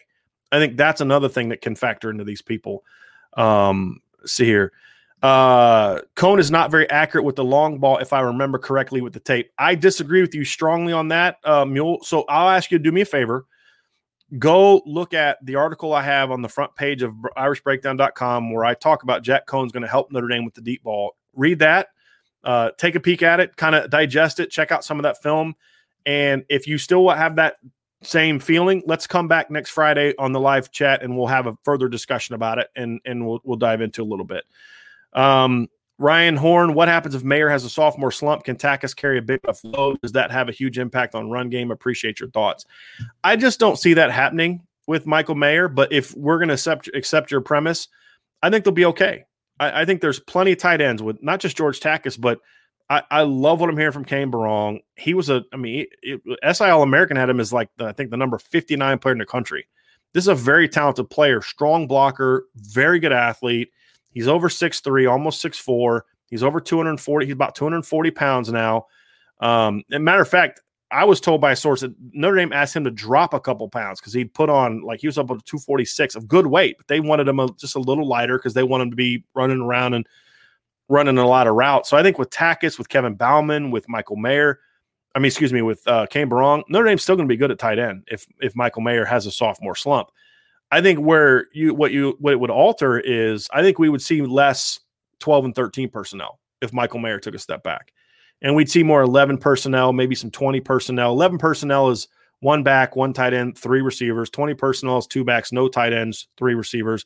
We could see some 21 personnel, two backs, one tight end, two receivers. I think you'll see some of that stuff um, as opposed to as opposed to uh, just you know I think that would be the biggest impact of, of him having a sophomore slump. But I just I don't see that happening. Eric Hockenberry asks, how does the rover position change with Freeman coming in? You know, Eric, to be honest with you, I think it depends on what position they call the rover. And this is this is my big question. I'm hoping to get answered. And I wish we, we you know, usually we have like the um they have the coaches clinic in March. They're not going to have that this year, I don't believe. But you know, we'd get on campus and be able to ask some of these questions. What I don't know is is the rover going to be in a 425 that player. And then what do they do when they go to a three-three-five? Is the Rover now one of the three stack linebackers? Do they bring in a fifth DB? Because I know how he used it at Cincinnati, and it was a complete, a lot different than the way that Notre Dame has used their Rover in the last couple years, with the exception of 2020 with Jeremiah Owusu-Koramoah. So I think it just depends on what we call the Rover. If if they do what I think they're going to do, so again, give me the opportunity to change this down the road as we get more data. We haven't seen we haven't really seen him run a practice yet at Notre Dame. If he does what I think he's going to do, the rover is going to become more of a coverage position ultimately when it's all said and done. If it's stays as that fifth DB guy, it's it, instead of I actually think we might see like the bigger corner, big safety types as opposed to a linebacker safety hybrid. I think that's ultimately where they're going. They want more safety corner bodies there than linebacker bodies because again, the way that college football is trending, that guy just needs to be a freaky athlete. And Notre Dame was able to get away with it this past couple years because of how Jeremiah Wusu was. But more often than not, you're not going to have a linebacker there unless it's a, a, a, rare kid. Now, as soon as I say that, I start thinking about Nolan Ziegler, who's a kind of that freaky kid that I'm talking about. But again, he's a safety in high school that could be that player. But is he to, if they go to a three-three-five, does Nolan Ziegler stay outside and they're sort of in three four personnel? Or if they go to a three-three-five, is he now sort of like a Sam backer? Do they call that the rover? And then they bring in a fifth DB, pure DB? That I don't know. I can't answer that. We haven't seen that yet. So as soon as I do, I promise we'll talk about it. I, I do. KMA Preston, do you see do you, do we get any commitments this month? Yeah, I I think they're going to get multiple commitments this month. Yeah, this is weird. Okay, so uh, let's see if we got some. We have a lot more questions. I'm going to try to get to. Um, Jason asks, um, "I'm sorry if I've already discussed. Did you see Devin Jackson's insane track times 10, 5, 800 meters, 698 and the 60, both on a gimpy ankle and groin pull? I've had a lot of people hit me up on this, Jason, and that's great but I have to see him on film. I mean, my big issue with Devin Jackson so far has been I just don't know if he's a linebacker. He's a freaky athlete. And in most years, this is a no brainer. You push hard for this guy because you can't teach that speed. But is he 6'1, 210 or is he 6'2, 225? Those things kind of matter to me because one maybe could eventually be an edge rusher at 235, 240. The other, he's a pure linebacker. So that's an interesting one, Jason, is – if you're only going to take three linebackers in this class, do you take a chance knowing that you only got really one linebacker last year? You got no linebackers the year before. Do you really take a chance on a freaky athlete that you don't know can play linebacker, or do you take more of a proven player that you know can play linebacker? I think that's the situation that find, finds themselves, which is why I think taking a fourth, maybe even a fifth linebacker in this class might be the way to go, depending on – if you have enough positional flexibility, which a guy like Nolan Ziegler does, and then Devin Jackson would. So those are insane. Tra- and that's that would get me excited, Jason, if he was a receiver or a running back. I'd be fired up about those times. I mean, those are nuts. But I just got to see. I mean, I got to see if he can play football. I mean, we we've seen this before with the Steve Filer, who's a freaky athlete. He just wasn't a very good football player, and you know, so I just um, I, I got to see him. I, I wish he's one guy I really wish we had junior film on, which is dumb because his entire state played football this year except his county. And that's why we don't have film of him, which is disappointing. So it, it, that's a risk. But if you f- think you have the numbers to take a fourth or a fifth guy, you take it because in, in, in most years you take it. But this is a weird year because there's so many good linebackers on the board that somebody's going to have to get told no. And I, to me, I would tell no to the guy that I'm not sure he can play. Now, if they've seen more film than I have and they feel he can play, and you have those track times and they think he can fill out and do all that, then then then get it. Let's put it this way: if Notre Dame got Devin Jackson, I would not be upset. It's just in a perfect world, there's just a couple other guys that I'd probably prioritize over him, right? Based on what I've seen right now. Big Red is Notre Dame said anything about stadium capacity this year? I haven't seen, I haven't heard a thing. I think Notre Dame is going to wait as long as possible to announce anything on this because they're going to kind of see how other leagues are handling things. Because a big part of this too is if the ACC opens things back up, that'll impact Notre Dame's decision. If if the Big Ten and the SEC open things back up and go full capacity or seventy five percent capacity or fifty percent capacity, whatever, you're going to see Notre Dame more follow along in those lines as opposed to the leadership we showed this year in playing because the, the leadership in playing this year was about we don't care if there's anybody in the stands or not. You know, I mean, Jack Swarbrick said what he said, but we all knew they weren't going to not play this year. And, and, so I think that's kind of for me where it comes down to is I think there's going to be a lot. What are the professional sports going to do? NFL saying that they're going to open things completely back up. How does that impact Notre Dame? You know, when they go play in Chicago.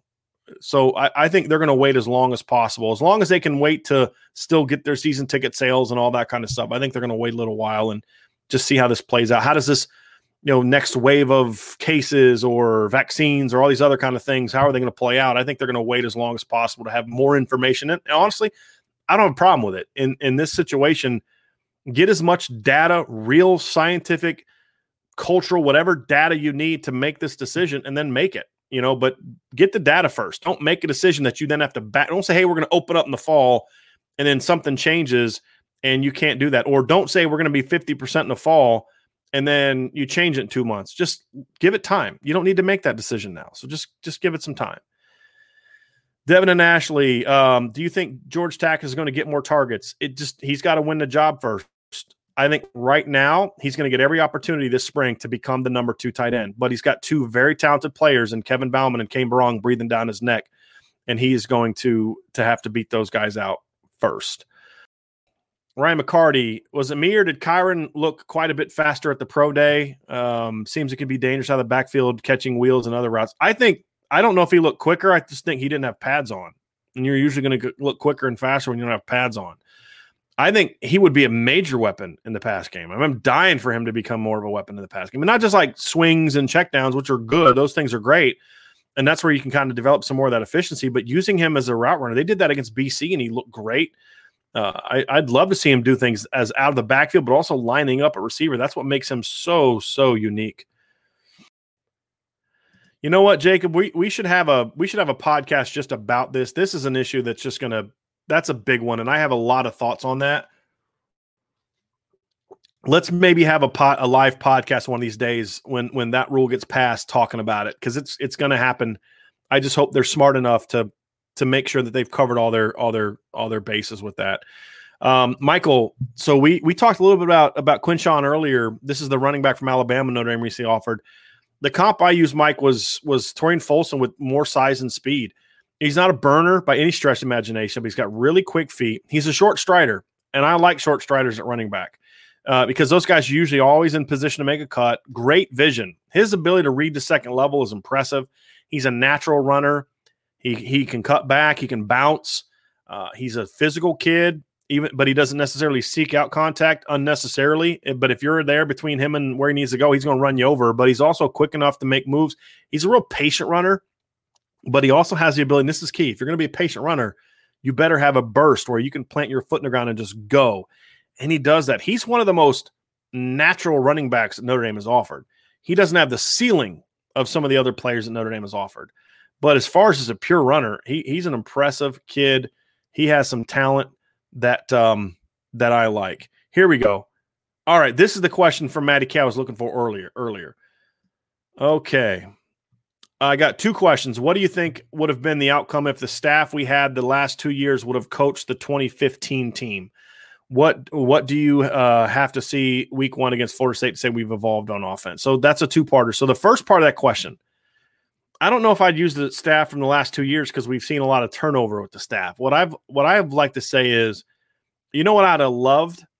I would have loved Maddie to see the staff that Notre Dame had in 2017. And that was with obviously Chip Long and Elko as the new coordinators, Clark Lea as the linebackers coach. But then you still would have had Harry Hiestand coaching the offensive line. I would have loved to even even if you just took the same offensive staff from 2015, which was good, not great and you give them Mike Elko and Clark Lea, whew, with the talent they had, to me, that was Notre Dame's best chance to compete for a title. And for all the, so what are the things people say? Well, you need a dynamic quarterback. Check. Uh, you need explosive playmakers in the backfield. Check, check, right? CJ Prosise, Josh Adams. You need explosive playmakers on the outside. Check, check, check. Will Fuller, Amir Carlisle, Chris Brown. Uh, you have to have a dominant offensive line. First round draft pick at left tackle, first round draft pick at left guard, second round draft pick at center, first round draft pick at right tackle, and a guy that would have been in the NFL for a long time in Steve Elmer if he didn't decide to walk away from football. You had one of the best offenses in the country. And for all the talk about how Notre Dame's problem isn't recruiting, if you look at the non freshman classes, so like, you know, fresh, you know, redshirt freshmen to seniors, Notre Dame had higher recruiting classes than Clemson in all but one. No, actually, if you include the freshman class, when Notre Dame and Clemson played each other in 2015, Notre Dame had a higher ranked recruiting class in four of the five previous years. And I believe the only year Clemson had a higher class was the freshman class. And if you look at the number of first, second, and third round draft picks that played in that game, so guys that weren't just on the bench that became great players later, but just guys that played in that on those teams, Notre Dame had more first, second, and third round draft picks than Clemson in 2015. Clemson beat Notre Dame, went on to play for the title, and not just play for the title, but they were competitive. Notre Dame, of course, went 10 and 3 and went 1 and 3 against ranked opponents. And the only ranked opponent they beat was Navy. That was coaching. That was not talent. That was not speed. Anyone want to tell me when when Amir Carlisle is your slowest receiver, you want to talk to me about speed? Come on. That team had it, all of it. You had all the talent you need. You just had terrible coaching on defense. You had a, a strength conditioning coach that had kind of lost his way and just wasn't able to have the impact anymore, and that team did not live up its to a, live up to its potential. And we just haven't seen quite that level of explosiveness on one team on offense since. And hopefully they can get that back. Okay, so uh, free J free. All the recruits that are coming in June, will they be on campus at the same time or individually? So what they'll probably do in this one, free, is they're probably going to do what they've done in the past, which is they're going to have visit weekends. And so you'll have multiple kids kind of coming on the weekends. And so on the weekends, you'll have sort of the big visit weekends. You have the big pomp and circumstance, and you have kids in with their families, and you have the the dinners, and because it's a, official visits by then is the thought that they're going to have official visits, and so it's a a big thing. And then of course you work out your individual time with each kid. The, it, there will be some, however, that they they plan to come during the week. So when you have kids during the week, normally it's more individual. It's hey, we want to get that stud quarterback on campus by himself, or we want to get that stud D end or that really top kid, uh, or this maybe this this player that's a, you know from a region he's never been up here. We really want to get him just up for a day. Those are when you'll see this sort of the individual attention given to a player. But a lot of these weekend ones that they're talking about are going to be big events. It's going to be a lot of kids on campus. And they they've done a really good job prior to the pandemic situation. They were doing a really good job of being impactful on those weekends. They'd really up their game in that regards. Let's see here. Uh, will we see Kyren Williams line up in the slot with four wide this year? Um,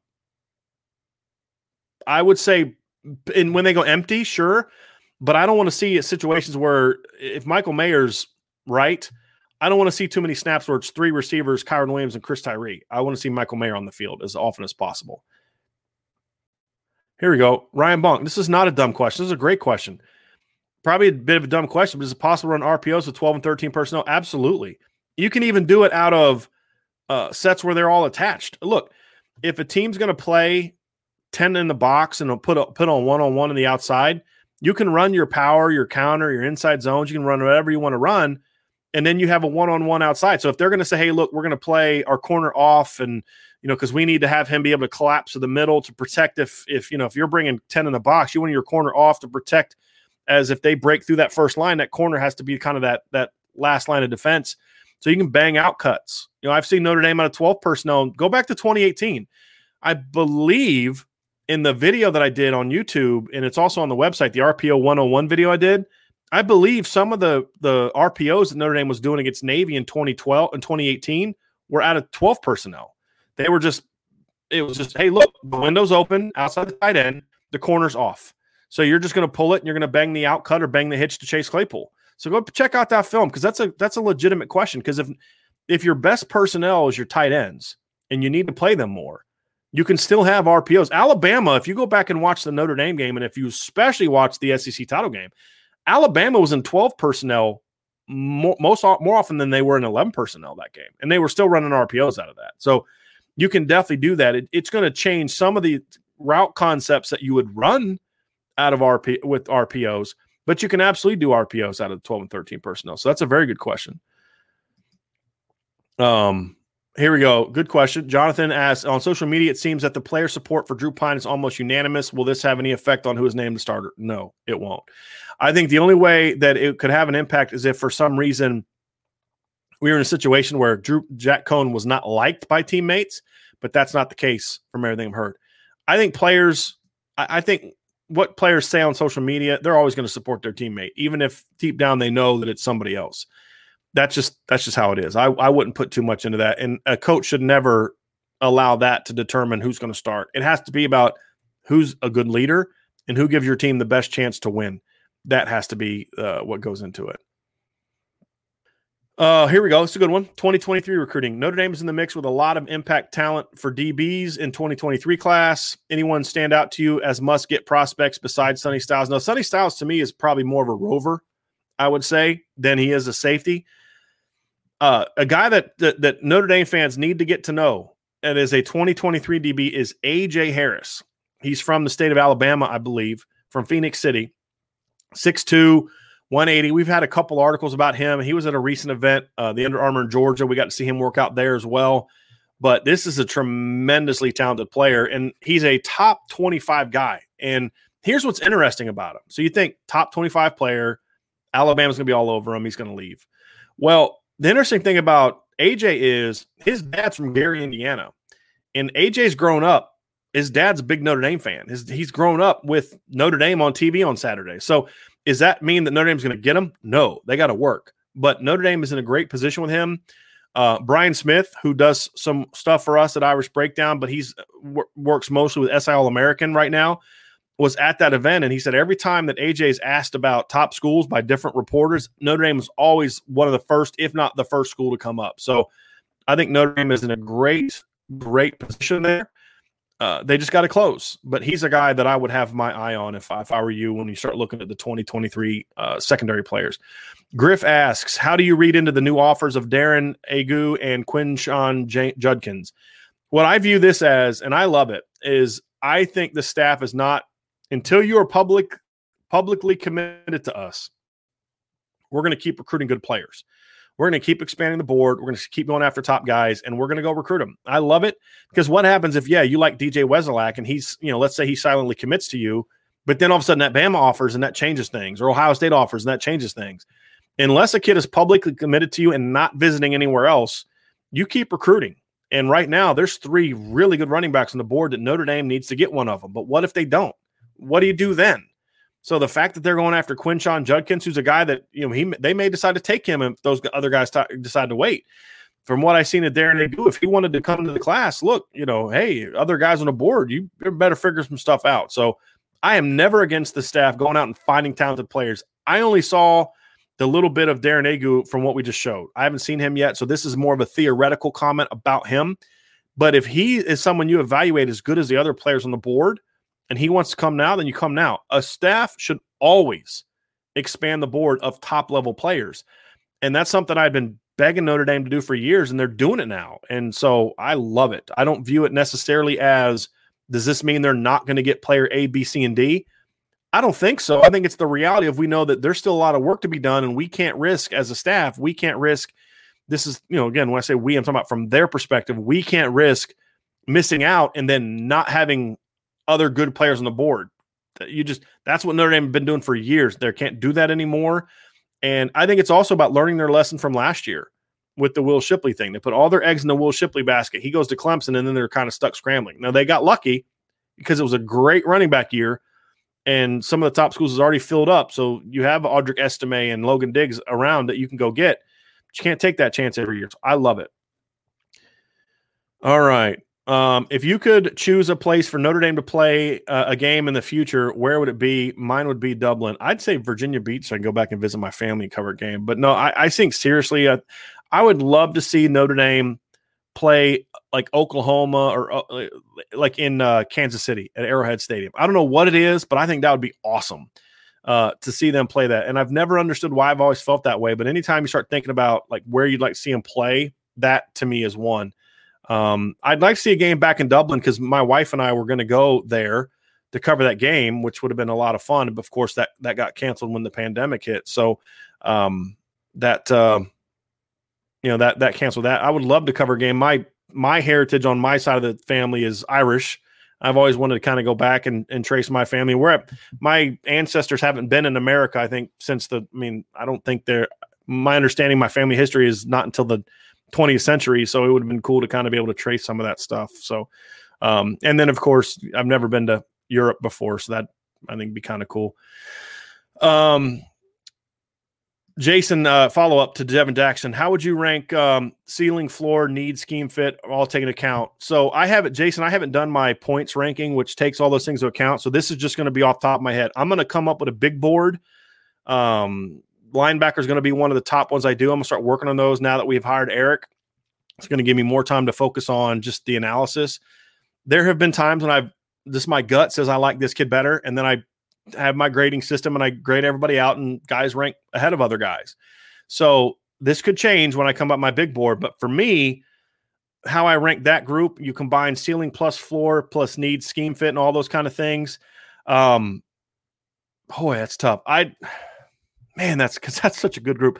Okay, first of all, Cheeks, Cheeks, and Jackson are at the are, are, the bottom two for me. I'd probably put Jackson in the bottom just because his floor is lower than everybody else. Cheeks is a very good player. I just I think the other guys are better. Uh, I'd put Ziegler probably ahead of Cheeks.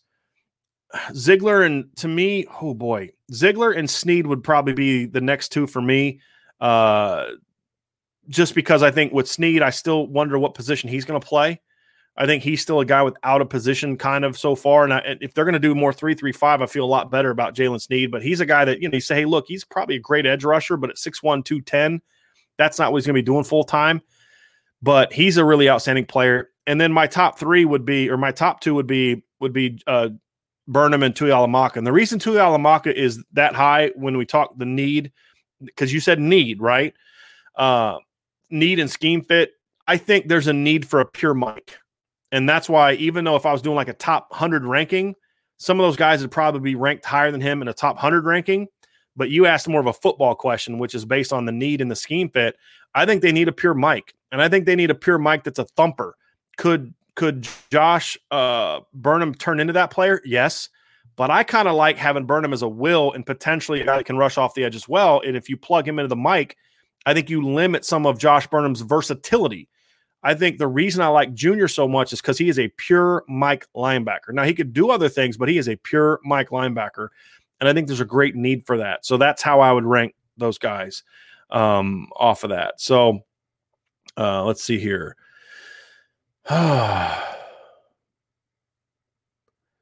Brian Dembo, any additional silent commit updates? No, I don't have anything other than what we talked about last week. I do believe there are at least two players that are silently committed, but until they visit and get on campus and those kind of things, um, we'll we'll we'll never know. All right, what are your uh, DBZ? What are your sources saying about Pyne truly getting a shot at winning a QB one? Look, I've heard that they've he's got a shot. I've heard that he's a legitimate contender for the starting quarterback job. I, I think that the expectation is is that Jack Coan eventually is going to take hold because remember Jack Coan has been on campus since January.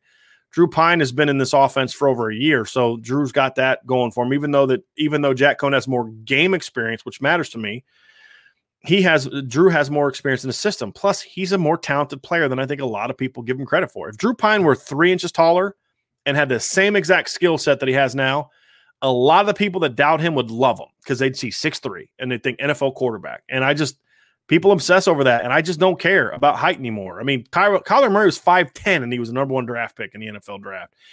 So I just I don't care as much about that. I think Drew Pyne is a better quarterback than people think. I just think ultimately Jack Coan's going to win the job. I'm at the point now with the quarterback job, however, that if they want to give Pyne a legitimate shot and Pyne wins the job, fine. I don't care.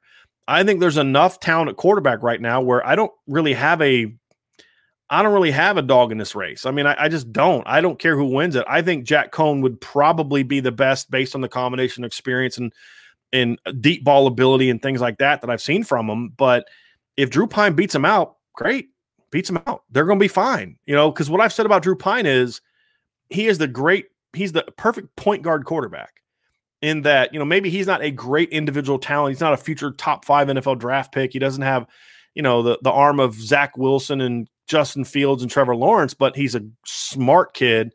My sources have raved about his ability to pick up the offense since the day he arrived at Notre Dame. He just gets it. He knows how to go with, he knows where to go with the football. And as he gets more experience, take his first team reps, and he makes some mistakes like we saw him make in practice the other day. He's going to learn from those and become a really good football player. Is that going to be good enough to start? I don't know. But if it is, look, what have I said about this? They need more receivers to play. They need to use Kyren Williams and Chris Tyree together. They need to get different. They need to spread the ball around. So you need a point guard quarterback to do all that. Make your decisions on RPOs. Be accurate. Get the ball to this guy, that guy.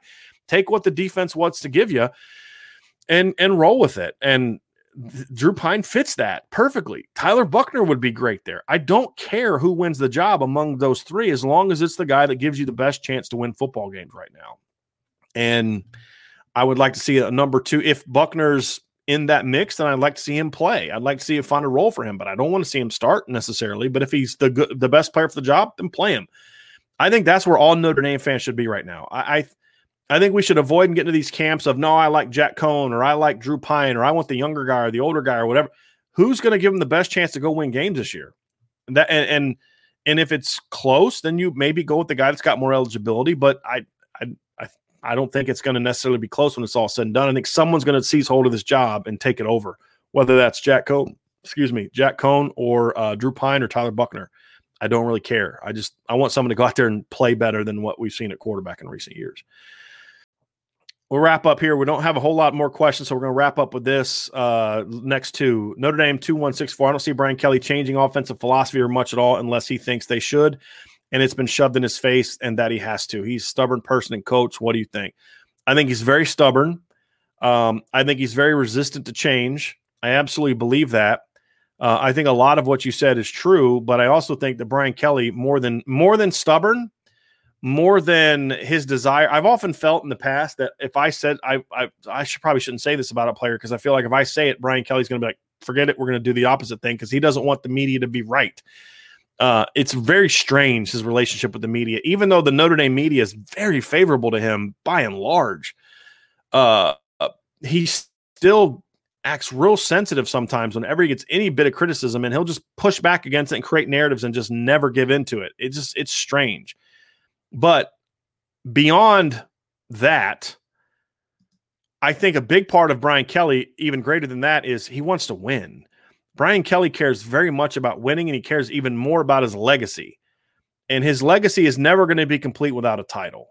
And he can he can spin it all he wants about academics and all this kind of stuff and he's tried to tamp down expectations in a lot of ways which I've had a problem with, but ultimately he knows he's got to win a title.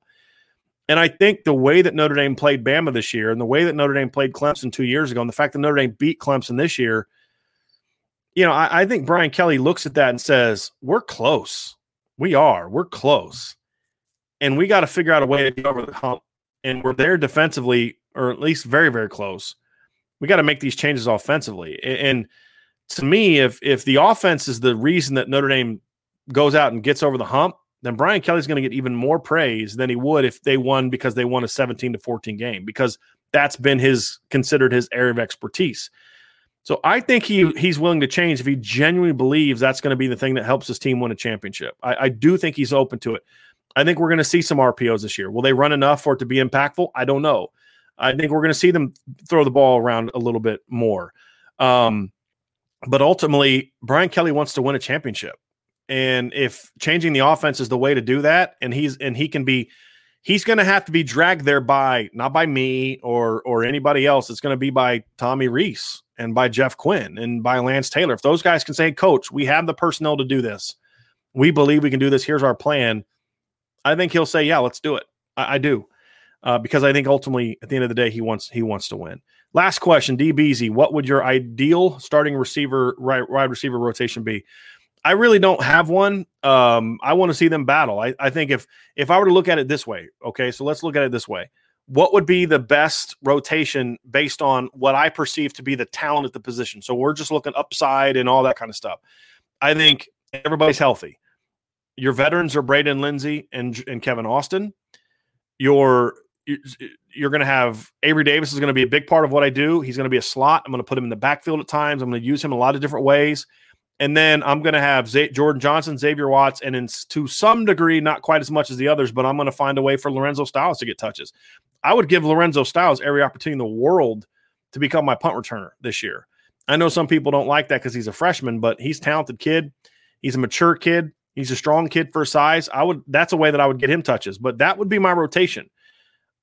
It, are there other guys that could play? Joe Wilkins is a good, solid football player, but to me, his ceiling is much lower than other guys. So when you talk about ideal starting, you know, I, what are the guys that can allow you to go score points against Alabama?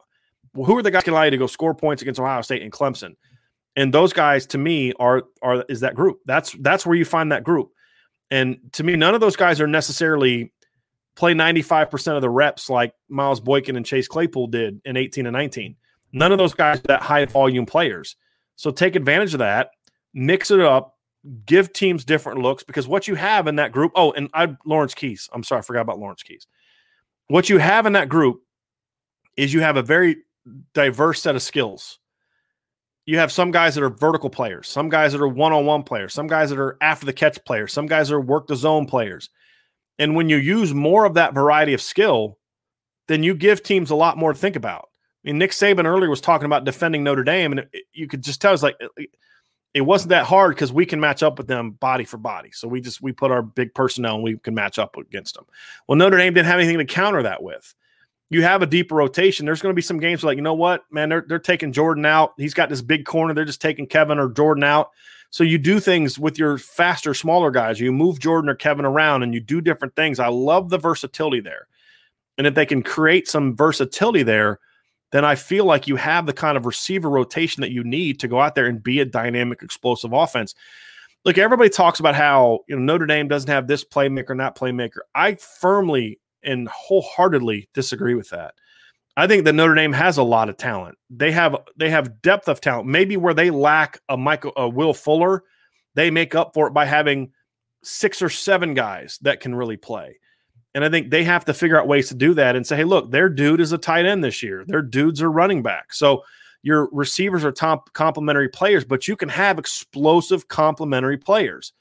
And that's where I think Notre Dame needs to take advantage. They have to be willing to scheme their way into success much more than they did in the past. The Notre Dame offense that they've run the last few years is an offense that requires elite players. You have to have elite players to be successful against Bama and Clemson and Ohio State running the offense that Notre Dame ran. The things that I'm calling for, the changes I'm calling for are things that if you have talented players, this that's great, but these are ways that you can scheme your way into success. And then if you can then scheme your way into success with great players, which is what Alabama does has done, you can score 48 49 points a game. But if you don't have elite players, and like like North Carolina, North Carolina scored almost 42 points per game this year. They don't have any first round picks. Javonte Williams and Michael Carter and Dyami Brown are not going to be first round picks. Some most of them probably going to be second round picks. They don't have a DeVonta Smith, but they still scored 42 points a game. What could Notre Dame do with the line that they have, with the tight ends they have, with the backs they have, with the with the the depth of athleticism and speed they have at receiver? What could Notre Dame do with that kind of offense? That's my whole point. And so I think that finding a receiver rotation that allows you to mix up your skill on the perimeter to be that explosive team that you have guys can take a five yard pass or a, a screen and turn it into a 20, 25 yard gain is going to make this offense so much more difficult to defend because now you have to widen your defense. And that's when the run game really takes over. I have never and will never advocate for Notre Dame not wanting to be a good running team. They should always be a great running team because you can always recruit great linemen at Notre Dame. You can always recruit great tight ends at Notre Dame. You can always recruit really good backs at Notre Dame. So why would you be foolish enough to say we're going to throw it 75 times a game when you can recruit that kind of talent?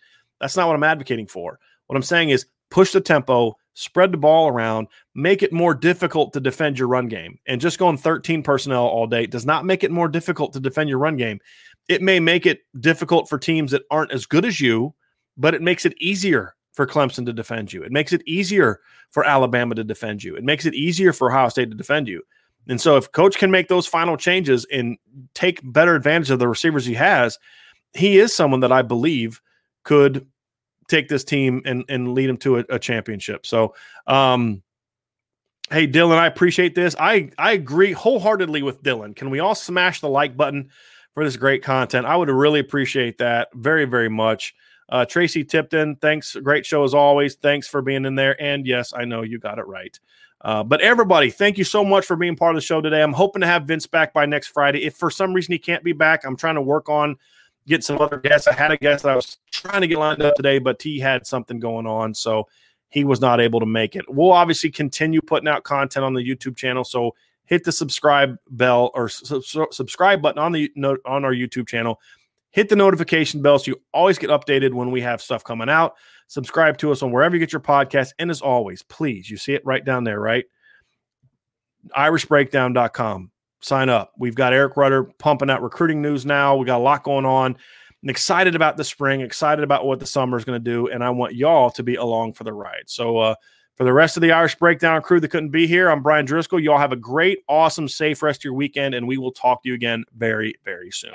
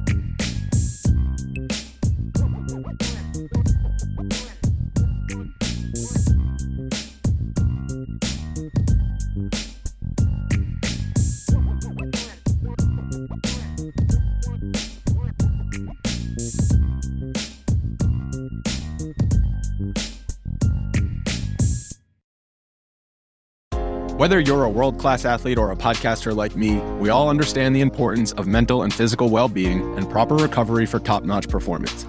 That's why I'm excited that Unifyd Healing is sponsoring podcasts on the Blue Wire Network. Unifyd Healing is a new and super innovative global network of wellness centers powered by Energy Enhancement System, or EE System. If you haven't heard of the EE System yet, then you'll want to listen up. This technology promotes wellness, deep relaxation, purification, and rejuvenation. Wherever you are across the globe, access to a center is easy and affordable. Interested in experiencing the EE system technology for yourself? Go to unifydhealing.com slash bluewire to learn more and find a center near you. That's unified, U-N-I-F-Y-D, healing.com slash bluewire. No material or testimonials on the Unifyd Healing website are intended to be viewed as medical advice or a substitute for professional medical advice, diagnosis, or treatment. Always seek the advice of your physician or other qualified healthcare provider with any questions you may have regarding a medical condition or treatment and before undertaking a new healthcare regimen, including EE system.